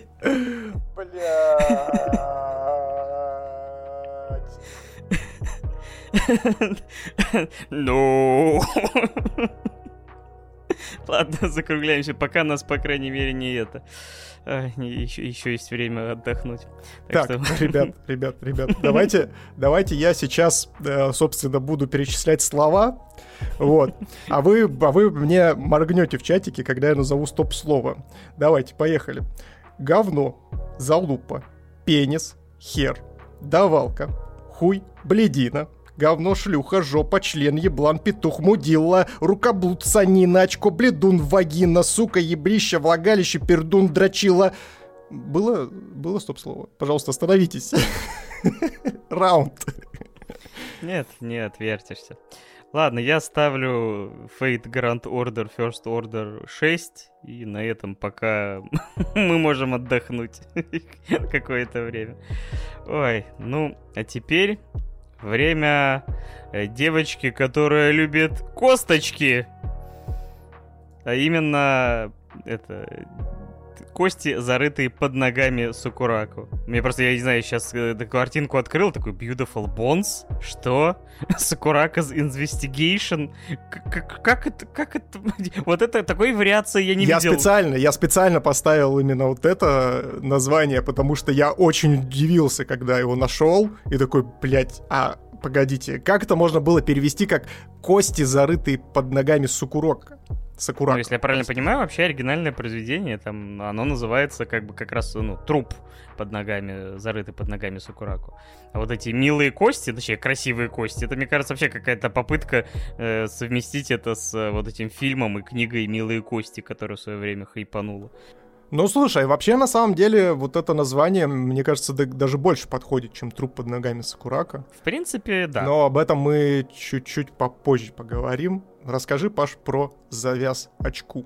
Самое дурацкое, что, в принципе, я ее уже рассказал. То есть, типа, есть девочка, ну, ей вообще, на самом деле, я не знаю, сколько ей лет, но лет, по-моему, я так понял, двадцать, за двадцать-двадцать пять, ничего себе, в аниме не только школьники, которая очень любит кости. То есть, она вообще занимается этим профессионально. Она, а, как эта профессия называется? Я б знал. Кто-нибудь запомнил это, да? Ас... Остеополог Ас... или остеопатолог, да. Или как-то типа того. Остеопат, блядь. Да. Ну, кстати, я так понимаю, что, похоже, вот этот корень ас, он, похоже, видимо, к костям имеет отношение. Не к анусам? Вот это да. Куда мы катимся? Вот туда примерно. Вот. И она занимается этим профессионально, она составляет там скелеты животных, и в свободное от этого, от своей профессиональной деятельности время она тусуется со школьником, который, похоже, любит женщин постарше, потому что иначе непонятно, почему он постоянно ходит, ну, либо он на халяву кормит постоянно ее бабушка. Ну, кстати, да, мне кажется, это многое бы объясняло, просто халявная жрачка. Вот, и хорошая компания. И он там постоянно с ней ездит куда-то. Сомнительная компания, я бы так сказал. Да, я, я, честно говоря, там, знаешь, с самого начала сказали, типа, у нее есть парень, у нее есть жених там. Типа, я вот в процессе, я посмотрел сезон, такой думаю, наверное, этот жених, это набор костей где-то в подвале в кресле, то есть с которым она разговаривает. То есть, ну, типа, нет варианта, что типа ее парень это живой человек из плоти. То есть, типа, не-не-не. Возможно, ее парень витубер. Типа того, да. Потому что никто, кроме вот этой фразы о том, что у нее есть этот жених, никто даже больше не упоминает его существование. Причем самое интересное то, что он работает в полицейском участке. И даже полицейские что-то не особо сведущие, кто она такая. Хотя, я так понимаю, то, что вот этот райончик, где это все происходит, он такой достаточно миниатюрный, и все по факту должны друг друга знать. Возможно, ну, мне показалось, что он все-таки в какой-то командировке или еще где-то, то есть он типа не здесь э, работает. Вот. Я, я, по крайней мере, так для себя объяснил, чтобы хоть что-то сходилось. Вот так вот, вот так вот. В, собственно, муж в командировке, а она тут приударяет за школьниками. Понятно все с ней. Да, и, собственно говоря, они постоянно вот тусуясь, обнаруживают, не знаю, то есть постоянно натыкаются на кости. То есть в первой же серии они отправляются куда-то на пляж. То есть он такой, и парнишка такой, о, пожрем, типа, тут замечательные там то ли рыбы, то ли креветки, то ли эти... что-то, короче, вот что-то... То ли людей. То есть, типа, о, классно, типа, отправимся, проведем вечерок на пляже. Она начинает копать. и обнаружишь, опа, косточки, опа, череп человеческий. Я вообще на старте, на старте думал о том, что вот эта вся затравочка, когда они едут в автомобиле, и он такой говорит, ну, вообще у нас, типа, очень странные взаимоотношения, то есть они не любовные, да и вроде как мы не особо-то и друзья. У нее вообще есть тут парень, который работает в полиции. И она везет, блядь, маленького мальчика, блядь, в машине куда-то, блядь, на окраину города, блядь, и потом заставляет его копать. Алло! Я такой, ни хрена себе, она, походу, сейчас его и прикопает. Да, и, собственно говоря, сделает из него этот подставку для ног. Ой, я говорю, где-то, где-то сто процентов у нее вот в этом большом доме, где она живет, вот есть что-то подобное, потому что он постоянно тоже натыкается на какие-то... Потому что она отовсюду вообще эти кости прет, то есть, типа, ее попросили там... То есть, ну, собственно говоря, это... Как ее... Они едут на пляж, она вырывает человеческий череп, и вместо того, чтобы вызвать полицию, она такая, пу-пу-пу, очень клево, погнали отсюда. И она превращается в этот момент в голума, такая, моя прелесть. Так такая, примерно, да. То есть... Такая, мое, не отдам, мое, я нашел. В смысле это чей-то родственник? Мое, блядь. Ты понимаешь, что с ней можно играть, вот, не знаю, как с собачкой, типа, просто вот ты берешь берцовую кость большую, типа, кидаешь, и она побежит, типа, нет. Нет варианта, от которого она... Ты ж, за кого меня держишь? Нет! То есть вот настолько у нее, этот, не знаю, увлечение костями. Блин, ты сейчас навел меня на очень странную мысль. А есть аниме, а есть адаптация, где, собственно, Сётаро кидает ей кость? Обязательно. Мне кажется, один есть про все, что угодно. Вот. И, собственно говоря... Наши вот эти двенадцать серий, которые, как мне сказали, там являются там первой, второй, там, или там, короче, первыми главами из семнадцати настоящего произведения, является чередой дел, которые наша героиня помогает расследовать. Потому что полицейские здесь и там какие-то судмедэксперты, они вообще, видимо, не знаю, никогда этим не занимались. То есть да, да, они только детишек помогают до дома затерявшихся. Потому что у нас э, труп, возможно, криминал. О, Сакурака, погнали. У нас кто-то бросил какое-то письмо, типа, с кольцом, с моста. Надо это расследовать. Это же, типа, надо позвать полицию. Какое ваше сраное дело? Я не знаю, мне это, кстати, серия. Вот, вот тот момент, когда я этот сериал немножечко, но возненавидел вот в этой серии, потому что ты думаешь, какое сраное ваше дело? Кто там что, куда кинул? Типа, да хоть скинулась она с этого моста. Не скинулась. Может, она просто рассталась. Типа, там реально в письме написано, то есть она кидает кольцо, типа, я что-то там ухожу к другому или еще что-то. И они там расследуют все это, типа, ходят, спрашивают, а вы не видели эту женщину? И, в общем, короче, вот разные степени дела этой важности. То есть вот у тебя вообще, в принципе, какое отношение в итоге сложилось к этому сериалу, вот по части заинтересованности в происходящему? Но здесь я еще немножко тебя дополню. Здесь перед нами получается детектив, по факту. Вот, то есть Саку... Сакурака, она умеет по костям и по знанию там, человеческой анатомии и тому подобное, соответственно, предполагать и выстраивать некоторым с помощью дедукции ту-ту-ту, э, некие, некоторые варианты развития событий, которые ее непосредственно в детективной арке движут вперед, и она, соответственно, распутывает различные дела, которые, на которые они чисто случайно как-то вот напираются. То есть вот, э, ты знаешь, как типа... Э, у меня аналогия у Сакурака была как раз-таки с собачкой. То есть она вот действительно, знаете, как э, собака везде кость найдет, и вот Сакурака тоже везде кость найдет, собственно. Вот.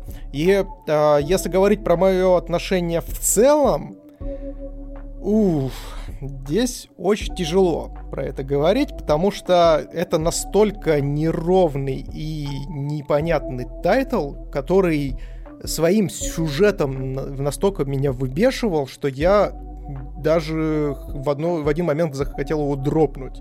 Потому что, чтобы вы понимали, у ну, с, э, Сакурака у нас как вот человек, собственно, детектив, То есть она ведет себя как Шерлок Холмс, то есть она тоже такая мизантроп, она людей не любит, абсолютно социофобная личность и так далее. Но когда она видит перед собой Кости, она начинает превращаться в супер-мега детектива. У нее даже есть специальная анимация, которая, как в Sailor Moon, превращает ее в этого детектива. То есть она там на фоне цветастых костей такая стоит и начинает, типа, врубать дедукцию. Это дело для Сакурако. Я не помню, как ее фраза была ключевая, типа, но... Типа, даже она вплетает э, Кости, даже просто даже в какие-то свои фразы, типа, мы должны найти кость этого дела, или собрать все кости воедино. Да, но я для себя вот эту трансформацию, вот эту э, анимацию трансформации, знаешь, как обозвал? Э, я назвал это, э, собственно, Сакурака э, призывает рояль в кустах. Потому что, ну, настолько вот ее, э, скажем так, предположения и ее выводы основываются на ебаном нихуя, ну, то есть, э, что аж диву даешься. То есть там, э, я бы этот сериал назвал бы даже не труп под ногами Сакурака, а рояль, блядь, под ногами Сакурака, потому что, ну, вот настолько все ее предположения верны и точны, что я прям не могу. То есть меня это настолько вот бесит, знаете, в детективах, когда вот, знаете, нам преподают персонажа как некоторого прям ультрагения, который вот там и так, и сяк, и может, и тому подобное. Э, то есть э, мне с этой стороны даже Шерлок местами не нравился с Бенедиктом Камбербэтчем. Сейчас вот все фанаты э, Бенедикта Камбербэтча и, собственно, Шерлока на меня накинутся, но там были действительно моменты, которые, ну, вот прям вообще не с растамба полные абсолютно. А здесь весь сериал на этом, блядь, построен. И меня это настолько прям бесило, я такой, блядь, хорошо, ладно, давайте, давайте здесь хотя бы, может быть, логично как-нибудь поступим. То есть единственная логичная история, которая более-менее у нее срослась, это, ну, и которую я для себя воспринял нормально. Это начальная арка, где они нашли девочку, вот, и ее мать потом с сестренкой. Вот, вот это было, ну, относительно неплохо, но, опять же, все равно там были какие-то рояли непонятные, вот, которые все равно, блин, просто из кустов, блядь, ехали целыми вагонами, это просто жуть. Вот я соглашусь, потому что вот первые арки, то есть вот был вводный эпизод, он такой полушутливый был максимально с этим черепом на пляже, который, ну, и потом они, типа, приезжали мимо, типа, там вклинились в другое дело, как раз она продемонстрировала местным полицейским свои способности, ты думаешь, ну, ладно, окей, там, типа, забавно. Потом вот был были такие местные дела, абсолютно как девочка, которую, вот, не, типа, которая потерялась, и там у нее там ноги в крови, что вообще произошло, где она живет. Или, например, вот эпизод с такой немножко душевной, например, с бабушкой главной героини, где, собственно говоря, ну, не главной героини, а просто одной из подруг, подруги нашего главного героя, вот. А, то есть, типа, бабушка пропала, куда-то ушла, и, типа, вот, условно, типа, нашли ее потом Кости, и непонятно, типа, она там скинулась, не скинулась, и вот, грубо говоря, все это пришло к такому душевному, немножко романтическому моменту. И ты думаешь, вот, если она будет решать такие местечковые дела, может быть, и неплохо. Но вот у меня все немножко поломалось э, в отношении к этому сериалу, вот, примерно на моменте с вот этой двухсерийной серии, с... Э, двухсерийной серии, класс... с аркой про мужичка, картину, проклятие и вот это все. И светящейся собакой. Потому что эта собака, я не знаю, мы посчитали, что это, возможно, какая-то отсылка к собаке Баскервилли, потому что она светится все время. То есть каждый раз, когда показывает, она, не знаю, сама источником света выступает. Вполне возможно, она радиоактивная, блядь, и поэтому она проклята. Так да, я такой, типа, не, может быть, поэтому ее хозяева умирают. Ну вот то, как эта история сложилась из этих, типа, маленьких деталей, я такой... Ай... И что-то мне как-то так стало что-то душновато, и потом примерно следом за этим, или там через серию, появилась вот эта серия с мостом, кольцом и всем прочим, и вот где-то вот это серединный промежуток, мне, честно говоря, тоже немножко захотелось как-то это, чтобы поскорее это закончилось. Но, опять же, чисто по личному восприятию, более или менее финальные какие-то серии как-то чуть подвыправили общее впечатление, и самое дурацкое, что как раз они начали вводить персонажа ключевого, э, так сказать, можно сказать, антагониста А второго сезона-то и нету. А там все вообще указывает на то, что все будет во втором сезоне. Класс, супер. Читайте первоисточник.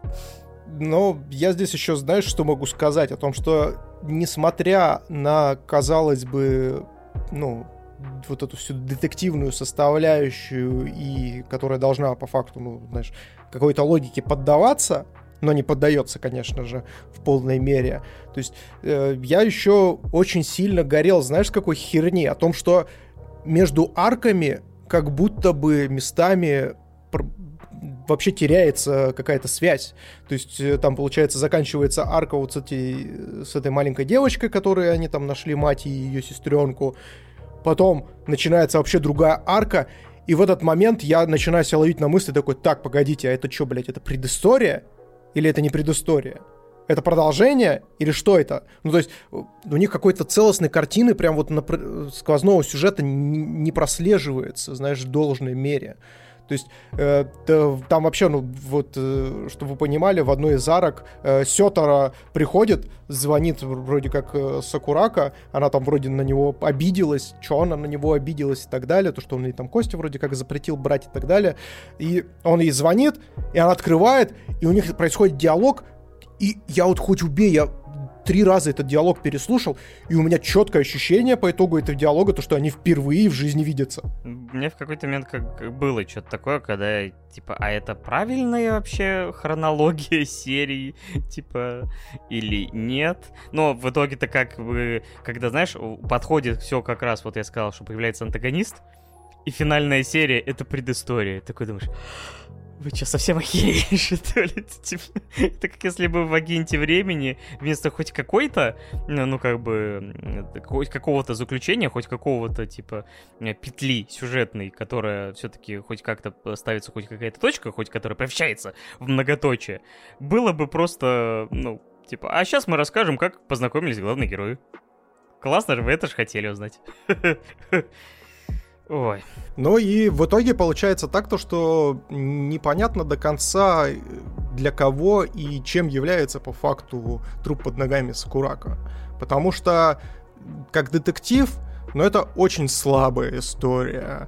Как история взаимодействия двух персонажей и то, с чем они сталкиваются на своем пути, ну тоже. То есть тот же самый Сётаро, он дико плоский персонаж, который по большей части только бесит в этой всей истории. Один-единственный раз он там э, помог Сакурака, и то это, блядь, тоже был дикий рояль в кустах, когда он там чувака с ножом, блядь, взрослого человека, блядь, ребенок заламывает. И я такой: чего, блядь? Кого, блядь? У меня, блядь, черный пояс по карате. Я такой: ебануться, блядь, приехали, здорово, ага, давай, пиздюк, попробуй, блядь, э, взрослого мужика, блядь, под э, кайфом и с ножом, блядь, заломать, блядь, даже с черным поясом, ага, ага. Ну, какая-то детская такая наивная наивность, безусловно, но э, справедливости ради, справедливости ради, я могу в защиту трупа под ногами Сакурака сказать одну такую вещь, о том, что несмотря на все вот эти детективные истории и вот эти все проебы, которые мы уже озвучили ранее, труп под ногами Сакурака очень правильные темы поднимает у себя внутри. То есть здесь очень круто и раскрываются отношения к смерти как таковой. И вот различные истории из разряда того, что смерть — это как продолжение жизни, или смерть, э, принятие смерти для себя самого, как человека. Потому что на самом-то деле, э, ну, давайте будем честны, очень часто люди не могут отпустить других людей и свыкнуться с их уходом лишь из-за банального своего эгоизма. И здесь тоже такая история поднимается, и это на самом-то деле для меня весь тайтл вытащило. Потому что действительно классно и достаточно, ну, как это правильно сказать, на живых примерах рассказываются такие достаточно тривиальные вещи, но о которых важно говорить. Потому что здесь раскрываются какие-то, знаете, моменты с, э, э, э, э, э, с, с какими-то, например, э, э, с ценностью вещей, которые тебе передал, допустим, э, уже ушедший в мир иной человек. О том, что эту ценность мы в первую очередь сами для себя устанавливаем. Вот. Также про важность всех вот этих вот, казалось бы, странных, но, скажем так, нужных действительно традиций по, допустим, поминкам и тому подобное, чтобы человека не забывали, потому что пока память о человеке с тобой, этот человек для тебя, ну, собственно, и останется жив. Это на самом деле мне по большей части... Мне, мне, в этой, мне вот подобные темы больше всего понравились, конечно, в «Тайне Коко», потому что там это как-то глубже все копается и в итоге приводит к нормальному развитию сюжета, но здесь вот такими небольшими проблесками и вбросами в итоге э, труп под ногами Сукурака превращается в такую достаточно душевную историю, которую можно посмотреть молодым людям э, для того, чтобы понять вообще и задать себе вопросы на тему смерти и как с этим всем, собственно, дальше жить, потому что, э, как ни крути, к сожалению, мы все конечны. Мы все конечны, и рано или поздно, то есть э, смерть придет в дом каждого. Вот, конечно, очень страшные такие вещи, говорю сейчас, но нужно, опять же, понимать то, что это рано или поздно произойдет, и нужно себя к этому тоже готовить. Вот так вот. Да, то есть за пределами вот этих детективных историй были моменты, действительно, которые мне было интересно смотреть, не скучно, которые были или душевными, или действительно, как ты сказал, довольно неплохо были поданы те или иные темы, довольно-таки сложные. Так что я тоже не могу сказать, что это было совсем просмотр через силу, но так как это все-таки подано больше как детективная состав... ну, история, то тут, конечно, собственно говоря, было довольно много претензий. Но если вы не настолько требовательны к, собственно говоря, даже детективной составляющей, не слишком избалованы такими историями, возможно, вам, ну, может история эта понравится гораздо сильнее, чем нам. Так что я бы не стал прям совсем списывать это в утиль. Так что, если, опять же, у вас не будет каких-то завышенных ожиданий, вполне возможно, все у вас с этим тайтлом пройдет хорошо, тем более, или, может быть, имеет смысл сразу там читать там первоисточник. Я, правда, опять же, не совсем понял, ранобэ это или манга, потому что вполне возможно, там вот эта история с этим антагонистом, с этими бамочками и всем прочим, она может раскрутиться во что-то более серьезное, потому что, ну, некоторые истории, они со временем раскрываются, какие-то шероховатости уходят, но так как никакого второго сезона экранизации нету, мы это оценить пока никак не можем, так что оперируем тем, что мы посмотрели за двенадцать серий. Что ты ставишь этому тайтлу? Я в итоге поставлю трупу под ногами Сукурака шестерку, потому что, ну, как я уже и сказал, то есть вот эта душевная составляющая и э, поднимание грамотных и правильных тем, то есть оно вот как раз-таки для меня тайтл вытащило прям вот с самого днища, потому что я поначалу э, хотел поставить вообще тройку. Я же со своей стороны поставлю семерку, и вот за те темы, которые ты упомянул. Ну и, честно говоря, сама Сакурако, она, в принципе, клевая. То есть, честно говоря, она тащит тоже немало на себе. То есть, как персонаж, она ничего нового не приносит, но что-то в ней все-таки есть. Да, да, абсолютно не лишена шарма, но и как бы топовая девочка, естественно, этого аниме. Да. Мы сейчас будем обсуждать третий сезон Бакумана. И, чтобы вы понимали, перед тем, как вот запуститься, Миша напоминал мне сюжет. Был получас... получасовой пересказ деду, чтобы он вспомнил, что было, блядь, в третьем сезоне Бакумана, который он смотрел, блядь, для этого подкаста. Причем, знаете, был такой кретинизм из разряда такой, ну, типа, э, Эйди и Айка, типа, встре- ну, типа, встретились, вот они там начали, даже, может быть, какая-то искра между ними, такой, а кто такой Эйди, а кто такой Айка? То есть вот настолько память работает замечательно, потому что я Эйди запомнил как Ниидзуму, а Айка как Ивасы. То есть, типа, я их имена вообще не запомнил. Поэтому такой, кто? Что? Вы кто такие? Я вас не звал. А мы точно, блядь, одно аниме смотрим, Паша? Такой, может быть, мы Бакуган уже начали смотреть? После Бакумана. Бакуган, в общем. Третий сезон Бакумана, финальный. И это история про двух молодых ребят, четырнадцатилетних, которые решили рисовать мангу, и Машера решил мало того, что рисовать мангу, там, опять же, пойти по стопам своего дяди, который дорисовался до смерти, он еще и решил воплотить эту мечту вместе со своей любовью всей своей жизни Адзуки. Поэтому они договорились, что пока она не озвучит роль в аниме по его манге, они будут, типа, не будут встречаться, типа, там, максимум будут переписываться, и только, не знаю, там, какая-нибудь жесткая ситуация заставит их встретиться в, лич... типа, в реальности. И вот эта история подходит к своему логическому концу, и... Как... Я не... Мы... Нет, давай не будем, конечно, спрашивать друг друга, типа, пока еще, как тебе финал. Про это мы проговорим в конце. Но в целом, как тебе третий сезон? Вот, если вот смотреть по аркам, по... Потому что второй сезон, как ты... как мы помним, ты говорил о том, что первый вот это момент с вот, больницей, то есть, типа, был поводом вообще, возможно, скипнуть Бакуман. Вот были ли у тебя такие моменты в третьем сезоне, или все пошло как по маслу? Ну, тут э, вообще, конечно, стоит сразу же сказать о том, что к Бакуману я изначально относился достаточно скептически, потому что, опять же, Этот, про этот тайтл я наслышан, и, в принципе, я от него ожидал какой-то, знаешь, вот, дефолтной комедии повседневности как таковой. И отчасти так оказалось.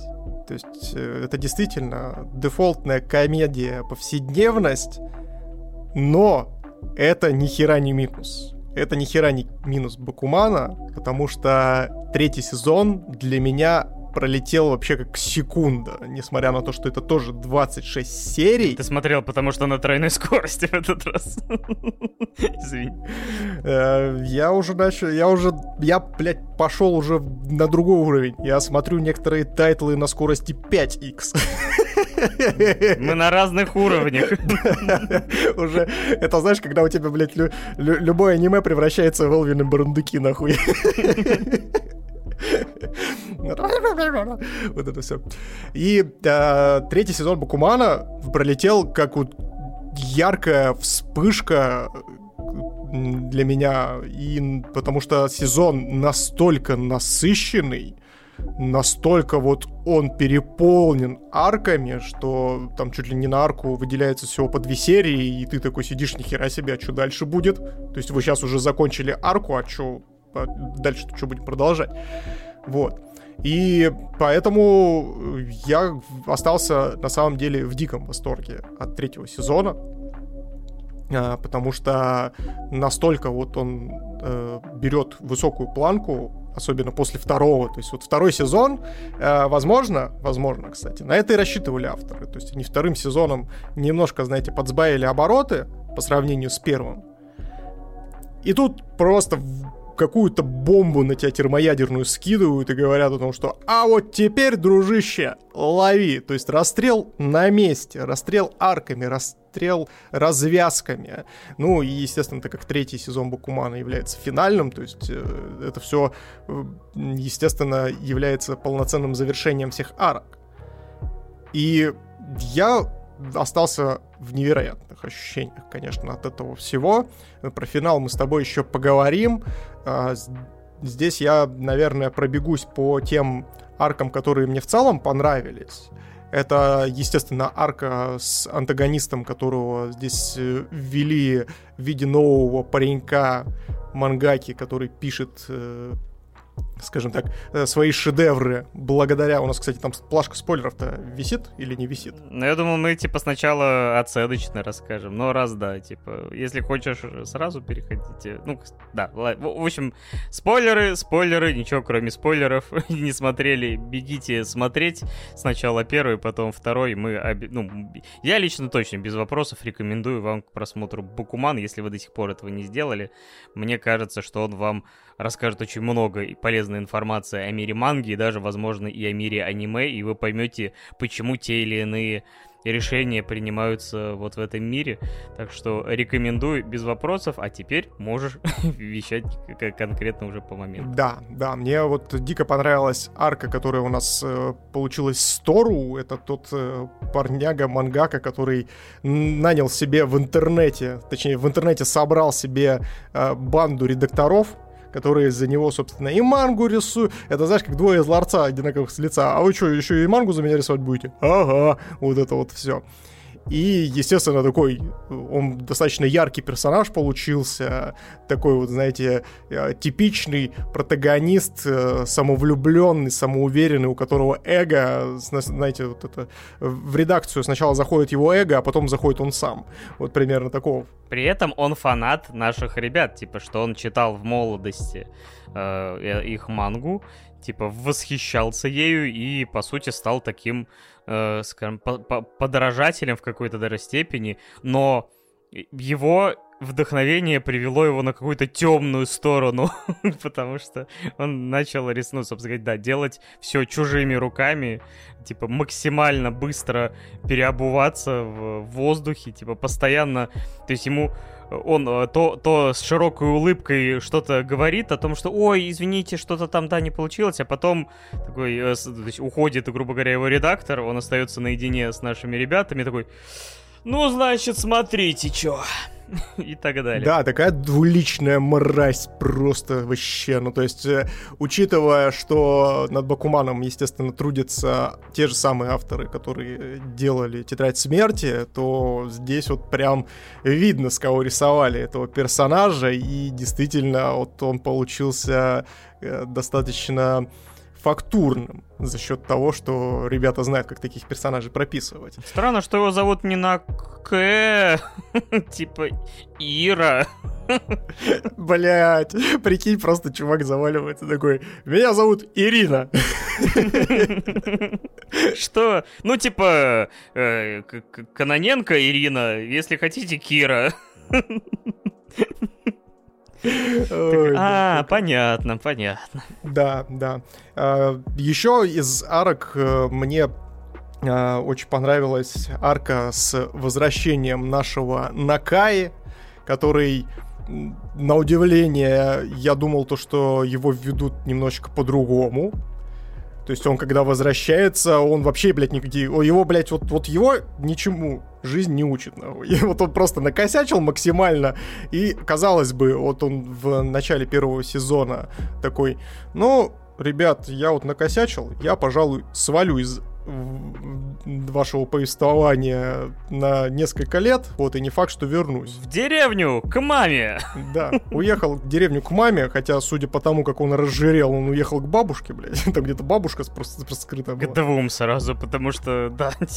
Да, и он возвращается, и при этом он не сделал вообще никаких выводов. Я думал, он вернется и такой, знаешь, типа, да, ребята, я все понял, типа, арка искупления, да, полноценная, а он возвращается и ведет себя еще как больше мудак. И ты такой: нихера себе, вот это ты, блин, ублюдок. Он даже когда обнаруживает, то есть он ста- начинает работать с этим э, Тори, и типа, когда он обнаруживает вот этих пятьдесят редакторов, ну, которых к этому моменту там, типа, их все меньше и меньше, он типа, хо- он вместо того, чтобы ты думаешь, ну вот он сейчас поймет, что на кого он работает, а он ввязывается такой: ребята, если, типа, вы сейчас накосячите с мангой, типа, там, мы на шестнадцатом же месте, я вернусь в деревню, типа, не надо этого делать. Такие: что? шестнадцатое место? Я сваливаю. И он наврал, что мы там из десятки не выходим.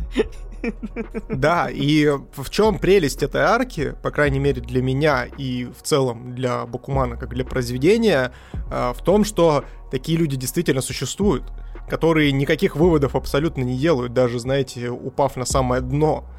И в этом есть, вот, знаете, такая злободневность некоторая всего происходящего. Конечно, по итогу это все все равно сводится к некоторому хэппи-энду, когда они там вместе с Кадзуя начинают драться, это, который Хири, Хиримару. Вот. Кстати, между прочим, лучший персонаж, я считаю, этого произведения. Вот, болел за него как, не знаю, ни за кого так сильно не болел, как за него. Вот. Хирамару, он вообще, да, на, на, наш чемпион. Достиг всего, при том, что его им манипулировали как только могли. Кстати, да, вот вообще его... То есть у него, знаешь, не было полноценной арки, он появлялся на протяжении там вот этих трех сезонов выборочно, но, блин, как же он полюбился вот этими каждым его появлением, каждым этим возгласом, который я, блин, вдруг забыл, конечно же. Ёша Даши! Это было, конечно, замечательно. Да, а еще классно, что у э, Хирамару и его взаимоотношения с Ёсидой, Ёсида же, да, по-моему, его зовут, э, редактора? Ну, да, Ёшидаши, который... ну, Ёсида. Да, вот. Его взаимоотношения раскрыли, наконец-то, в третьем сезоне. И это тоже настолько, знаете, злободневно и настолько жизненно, что... ты такой, блин, на самом-то деле Ёсида-то не такой уж и мудак, потому что ты смотришь на Хирамару и понимаешь, что, что действительно человек, скажем так, имеет талант, но если на него вот так не давить, то он этот весь талант свой просрет к херам собачьим. Это как раз-таки то, про что мы говорили, обсуждая «Голубой период», о том, что несмотря на то, что у человека есть какой-то талант, и есть определенная база, которая, ну, скажем так, у него уже заложена априори, даже на интуитивном уровне. Если он не будет развиваться, если не, он не найдет себе наставника, который будет периодически тыкать в него палкой и говорить о том, что давай-ка иди вперед, братан, давай-давай-давай, давай, ты че, блядь, ленивая жопа, встал быстро, ну-ка, брось булку хлеба нахуй. Вот. И, э, ну, то есть, если такого человека не будет рядом, то этот талант просто и останется, утканет в небытие. То есть, очень много на своем пути и на своем опыте я много встречал таких людей, которые как раз-таки имели талант, но из-за того, что не пошли дальше, они просто вот остались где-то вот там вот, а могли бы достигнуть невероятных высот. И классно то, что Бакуман в эту сторону тоже посмотрел и тоже, собственно, вот такую вот арку нам пробросил. Да, то есть не каждый персонаж это типа Машера и Такаги, Кун, потому что они такой, чё, надо не спать четыре дня, чтобы переделать эту э, манускрипт? Let's go, погнали! Типа... У одного жена, у второй, блин, до этого в больничку от перетруждения загремел. Такой, да, то есть им Ёшида Ши не нужен. Типа, они все время вдохновляются. Чё, Эйди двадцать раз подряд стал первым? Ну ничего, сейчас мы нагоним. Это, это, конечно, уникально. То есть, вот, ими лучше не вдохновляться. То есть, поэтому ты, на, на их фоне Ёшида Ши и выглядит таким человечес, человечным. То есть, типа, потому что, блин, работать. Господи, хочу в отпуск. Хочу покушать. Не хочу работать. Нет никакого Ёшида Ши. То есть, он, тебе нужно выработать в своей голове этого персонажа, чтобы он тебе такой... Давай, давай, давай, работай, работай, давай, давай. Типа, потом возьмешь в ипотеку этот э, дом и не открутишься уже от работы. Порше, второй Порше бери и продай его потом за тысячу долларов, чтобы на свидание сходить. Придурок. Финансовая грамотность Хирамару — это вышка вообще. Да. И вот самое крутое, что несмотря на вот этот, знаешь, казалось бы, повседневный комедийный флёр Бакумана, он, с другой стороны, показывает же и очень неправильные кейсы. То есть он показывает, как делать не нужно, знаешь, как набор каких-то вредных советов, знаешь, вот которая книжка у нас была в детстве, в формате стишков там говорили, что делать не нужно. Точнее, что, что делать нужно под... Э, э, типа, делать нужно, но это, типа, плохо. Вот так вот. И здесь примерно та же самая история. И мне, знаешь, еще какой момент очень запомнился? Вот как раз-таки после арки, когда у нас э, Масера и Такаги там не спали ночами и тому подобное, у них случилась э, встреча выпускников, где, собственно, Такаги не смог прийти, потому что у него девушка заболела, жена, а Масера пришел, и настолько вот грамотно и круто там пробрасывают, знаешь, какую, какой посыл о том, что вот эта вся фанатичная история Масера и Такаги, она на самом-то деле ни хера неправильная. То есть не нужно так делать. потому что они, э, вот это фанатичное их увлечение мангой и фанатичное, э, скажем так, стремление стать успешными и так далее, оно очень сильно отрывает тебя от реальности. То есть ты становишься белой вороной по факту. То есть ты перестаешь контактировать с миром, ты, э, скажем так, становишься неинтересным для других людей, если речь не идет, допустим, о манге как таковой. И это вот прям настолько круто передано, и настолько это жиза, что я прям вот на, этой, на этом моменте я прям мне захотелось зааплодировать, конечно, создателям, потому что, ну, я, по крайней мере, не припомню, чтобы где-то еще подобные вещи поднимались. И это... ну, действительно важный момент, и вам тоже стоит всем запомнить о том, что как бы у вас, как, какие бы у вас ни были стремления, насколько бы вы не горели, скажем так, идеей, либо, не, либо горели какими-то целями и так далее, никогда не нужно забывать о том, что существует еще и внешний мир, есть другие люди, есть э, другие места, есть, э, скажем так, которые стоит посетить, например, вот. И есть еще огромное количество других вещей, в которых стоит себя не только попробовать, но и которые стоит узнать. То есть не зацикливайтесь никогда на каких-то... Вот, э, в, в одной стороне это, знаете, как вот э, кони, которые бегут только вперед. Вот, то есть у них нету лево-право, они, собственно, как говорится, только вперед, только победа. Вот. Никогда не будьте такими, и Бакуман это лишний раз доказывает. Да, и, собственно говоря, все выходит на финишную прямую, когда уже наши ребята наконец-то рисуют нестандартную-стандартную мангу, которая называется «Реверси», которая, как многие, опять же, заметили, ни разу не похожа на «Тетрадь смерти». Вот. И получается так, что они решают, что, типа, надо заканчивать в тот момент, когда надо заканчивать. И, собственно говоря, ман, ну, Бакуман очень четко показывает о том, что многие сериалы идут бесконечно, не потому что им требуется столько времени, чтобы рассказать историю, а потому что манга успешная. И пока манга успешная, типа, никто не хочет ее вообще закрывать.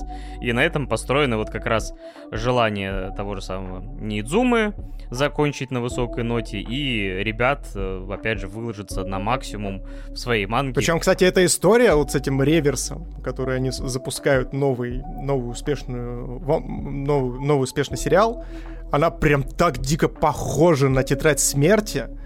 Просто забей. То есть там что персонажи, что, собственно, обложки очень напоминают «Тетрадь смерти». И я так понимаю, то, что это прям полноценная аналогия на «Тетрадь смерти», потому что «Тетрадь смерти», она тоже закончилась в момент выхода аниме. То есть вполне вероятно, что э, их тоже настаивали на том, чтобы они продолжили, э, ну, скажем так, э, выпускать. Но они не согласились и закончили прямо-прямо вот перед, перед сериалом, там за месяц, что ли. Да, скорее всего, именно тут точно параллель именно с этим. И даже, опять же, когда уже все, им дают анимешку, то есть, типа, даже все согласны на то, что, ну, получается, что она закончится, манга, перед стартом аниме, что, опять же, нехорошо для бизнеса и все прочее.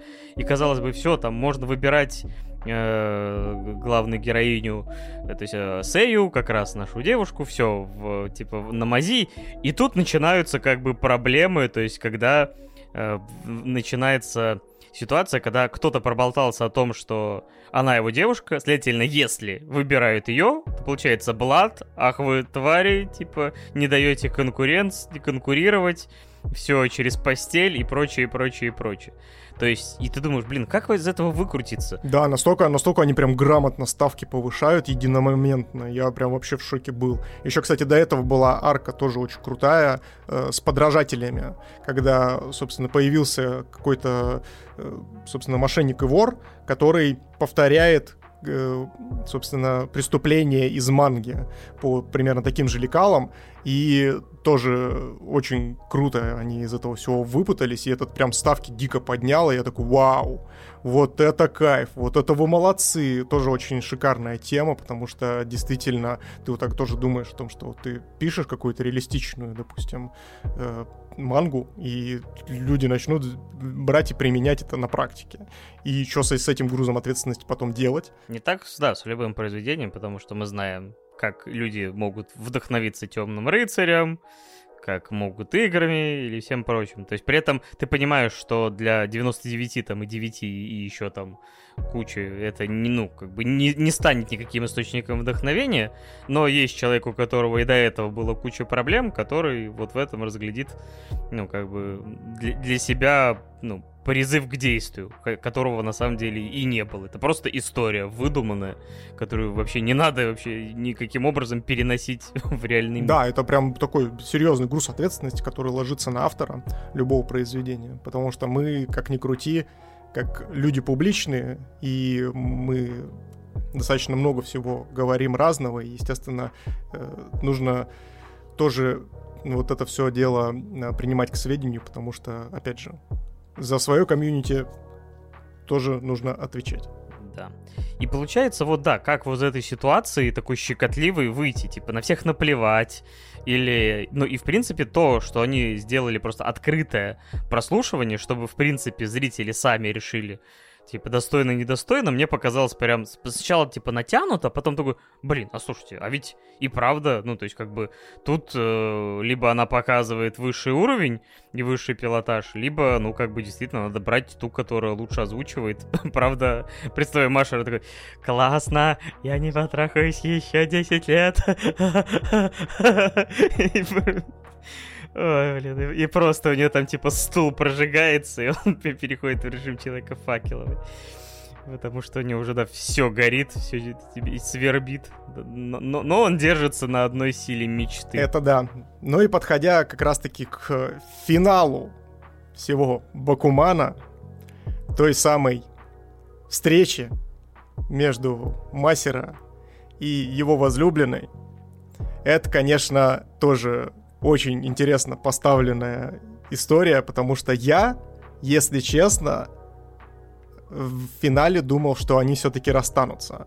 Потому что когда Масера приезжает э, к Адзуки, он начинает ей загонять телегу про то, что вот, это мой дядя хотел, типа, приехать к своей возлюбленной на дорогой машине и так далее. И весь диалог строится так, что меня начинает наводить на мысль о том, что, блин, так они живут-то не свою жизнь. То есть они пытаются воплотить в реальность, э, собственно, историю его дяди и мамы непосредственно Адзуки.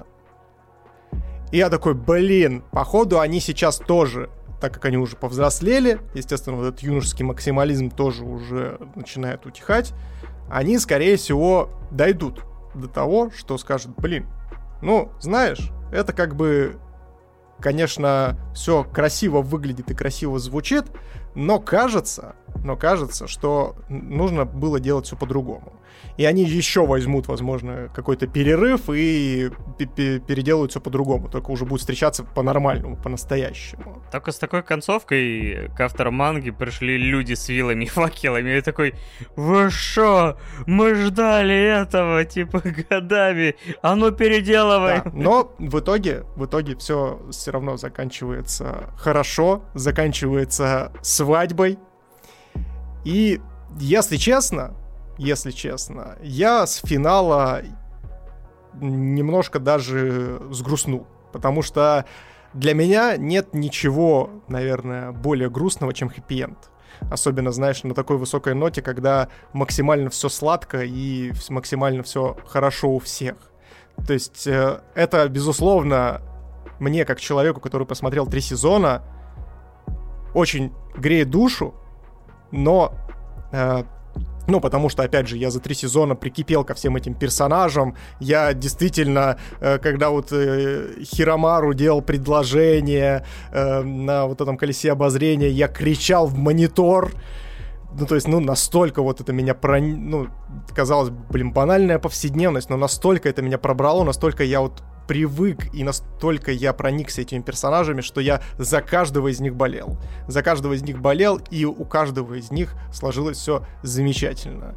И я вот, вот с такой вот, знаете, небольшой грустинкой того, что все-таки это закончилось и никакого четвертого сезона не будет, я закончил просмотр, и даже Паша написал о том, что, блядь, проклятые хэппи-энды, как, как, как же вы мне дороги. Да, так что... третий сезон замечательный, он все равно, мне кажется, закончился так, как и должен был закончиться, потому что это все-таки не постмодернистское, э, скажем, произведение, которое пытается все сделать, и, опять же, э, все эти шаблоны отринуть и сделать как в жизни, и иногда хочется именно этого, банального хэппи-энда, чтобы Хирамару остался с этой Аоки-сан, короче. И чтобы этот э, толстячок взялся за ум, и за него взялся Йошидаши, типа, еще двадцать килограмм сбрось, и ты точно станешь лучшим мангакой. И этот говнюк исправится, и всех все будет замечательно. И Ниидзума выпустит снова там новый хит, и, и эти будут жить душа в душу, при том, что, ну, типа... Они пять лет не, не, не были на отдыхе. Что вот этот момент, когда они там едут куда-то на Новый год, по-моему, и такие, да-да, мы не выбирались никуда, там, типа, с, со свадьбы. И такой, а, да, звучит как здоровые отношения, да-да-да-да-да. И, в принципе, у Машера с Адзуки тоже все будет замечательно. Типа, она работает постоянно, он работает постоянно. Сборище больных людей, блядь, просто... Психушка полная, но я за них все равно рад, поэтому... Единственное, знаешь, что меня выбесило? Это в конце то, что показали, блядь, свадьбу Масера и Адзуки фотографией. Фотография! Я прям такой, вы, блядь, издеваетесь, что ли? Какого хера? Это главные герои. Вы их не перепутали там случайно? Такие, да, и так сойдет. Да, причем нам показывают, ну, то есть, э, г- про, то есть чтобы вы понимали, хронология такая. Э, у нас нам показывают как раз-таки встречу Масера и Адзуки. Они там признаются друг другу в любви, целуются в стоп-кадре, знаете, таком. И, казалось бы, должны показать свадьбу. И что они делают? Они показывают нам свадьбу Хири... Хиримару, блядь. Аоки-чан, блядь. Я такой, чё, блядь? Кого, блядь? И потом в конце такие, а, ну вы, это, вы спрашиваете, вы, наверное, спрашиваете, а покажем ли мы свадьбу, собственно, нашу? И показывают просто стоп-кадр, где они там в э, каком-то в автомобиле просто в свадебном платье и в смокинге в стоп-кадре изображены. И я такой... Ну ладно, спасибо хоть на этом. Чтобы вы не расплакались совсем. Ладно, давай тогда, наверное, подводить итог. Что ты ставишь всему сериалу или отдельно сезону, как хочешь? Ну, я думаю, то, что здесь, так как это все-таки финал, уже имеет смысл поставить всему сериалу общую оценку. Я здесь еще, наверное, наброшу немножко на вентилятор, то, что, несмотря на все эти дифирамбы и там вот хорошие эпитеты, которые я высказал по отношению к третьему сезону и к Бакуману в целом, в нем есть недостатки все равно, то есть какие-то арки все равно есть бездумные, идиотские, тупые. Вот, особенно там в начале третьего сезона было, когда у нас, собственно, Адзуки такая. А мне вот тут вроде как обещают роль дать. И, собственно, Масера такой, нет, никакой роли, у нас же мечта. И ты такой сидишь и думаешь, такой, так, блин, какая, блядь, мечта? Ну, то есть, что ты девчонке палки в колеса вставляешь? У нее же, блин, тоже есть там карьера и так далее. Ну, ладно, это, это все равно, как бы, это все теряется а, на финальной вот этой вот большой эмоциональной сцене арки. Поэтому от себя я поставлю Бакуману девять. Это очень достойное произведение, особенно для тех, кто занимается творчеством, для тех, кто, возможно, даже увлекается мангой и хочет стать мангакой. Вот. Посмотрите, здесь очень много различных тем поднимается, но главное помните, что не все примеры, которые здесь показаны, они показаны э, для того, чтобы вы их повторяли. То есть они зачастую являются и негативными моментами в том числе. Ну и, естественно, от себя я могу еще добавить то, что, ребята, несмотря на то, что все мы хотим э, достичь своей мечты и так далее, не забывайте, что жизнь у нас одна, и за погоней за мечтой вы можете всю жизнь свою, собственно, угробить. Поэтому старайтесь жить здесь и сейчас, но и по возможности достигайте своих мечт. А ты что, Паш, поставишь? От меня девять баллов. Да, мне все понравилось, я замечательно провел время, полюбил этих персонажей, все было ярко, клево и, и смешно, и где-то там трогательно. То есть, конечно, иногда было и, и нелепо, и странно, и хотелось кому-нибудь леща дать за какие-то моменты, но в целом это было за- замечательные три сезона, и третий сезон, да, действительно пролетел очень быстро, незаметно, то есть без каких-либо особых проседаний для меня, так что... горячо рекомендую вам Бакуман. В нем нету велик... великих драк, противостояний, типа взрывов и всего прочего, но это все замечательный тайтл.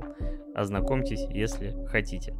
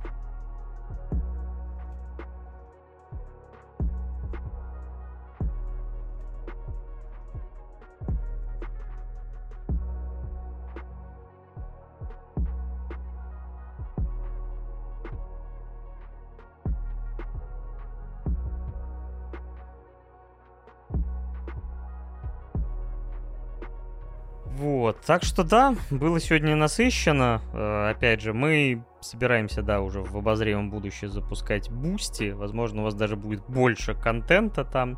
Но м- главное нам не перетрудиться. Но, думаю, различные плюшки на Boosty будут, которые могут вас заинтересовать. Спать? Зачем спать? Ты что? Ты Бакуман не смотрел? Это переоценено. Спать не модно нынче. Да, модно вот эти вот обмороки голодные и прочие вещи. Ну и, собственно говоря, да, у нас будет и базовый уровень, где будет просто возможность там поддержать за минимальную сумму, но и различные тиры. Опять же, как, как только все это оформится, это мы обязательно о нем расскажем.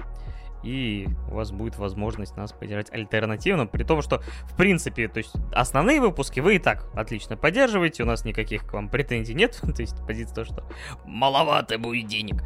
Но вот промежуточные выпуски, они, по сути, зачастую существуют за счет вашей поддержки основных выпусков.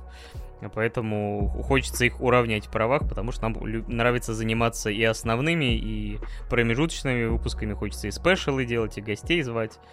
Так что и как-то продвигать подкаст, так что вы нам в этом помогаете. Огромная вам за это благодарность. Ну, опять же, любая поддержка в виде прослушивания, лайка, отзыва, там, не знаю, оценки и вс- всего прочего, это все действительно помогает нам продвигаться.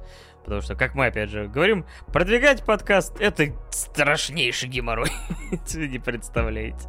То есть из всех медиа, мне кажется, подкаст — это прям, если вы там не часть какого-то медиа-конгломерата, который сразу же имеет э, этот э, трафик по умолчанию, то когда вы два ноунейма заставить э, людей, чтобы они заинтересовались, включили хотя бы и послушали дольше там минуты до, до первой шутки про письки, это крайне сложно. Кстати, я заметил, я поэтому их перестал вставлять в самом начале, чтобы люди не пугались, блядь, раньше времени. Ну что, на этом, я думаю, мы будем с вами прощаться. Спасибо, что были это время с нами. С вами был Паша Беляев, также известный как Рекрут Тридевятки, и Миша Попов, также известный как Майкл Рэббит. Да, спасибо всем огромное за присутствие на нашей прямой трансляции на Твиче. Я напоминаю, что прямые выпуски у нас выходят в прямом эфире.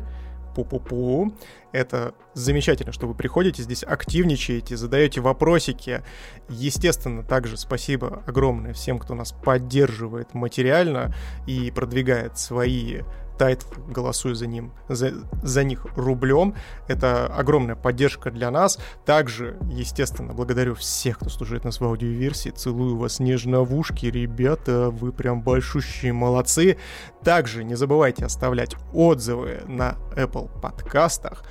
Также нажимайте везде там лайкосики, сердечки и тому подобное. И, естественно, не забывайте, что даже прослушивание, даже просмотр на ютубчике, у нас есть видеоверсия, очень много для нас значит, и это неоценимый вклад в развитие два дэ дедушек. Спасибо вам огромное, наше комьюнити, я вас сердечно обнимаю, приподнимаю, мы вас всех бесконечно меньше, чем три, и помните, два дэ деды лучше, чем три дэ. До новых встреч, пока-пока.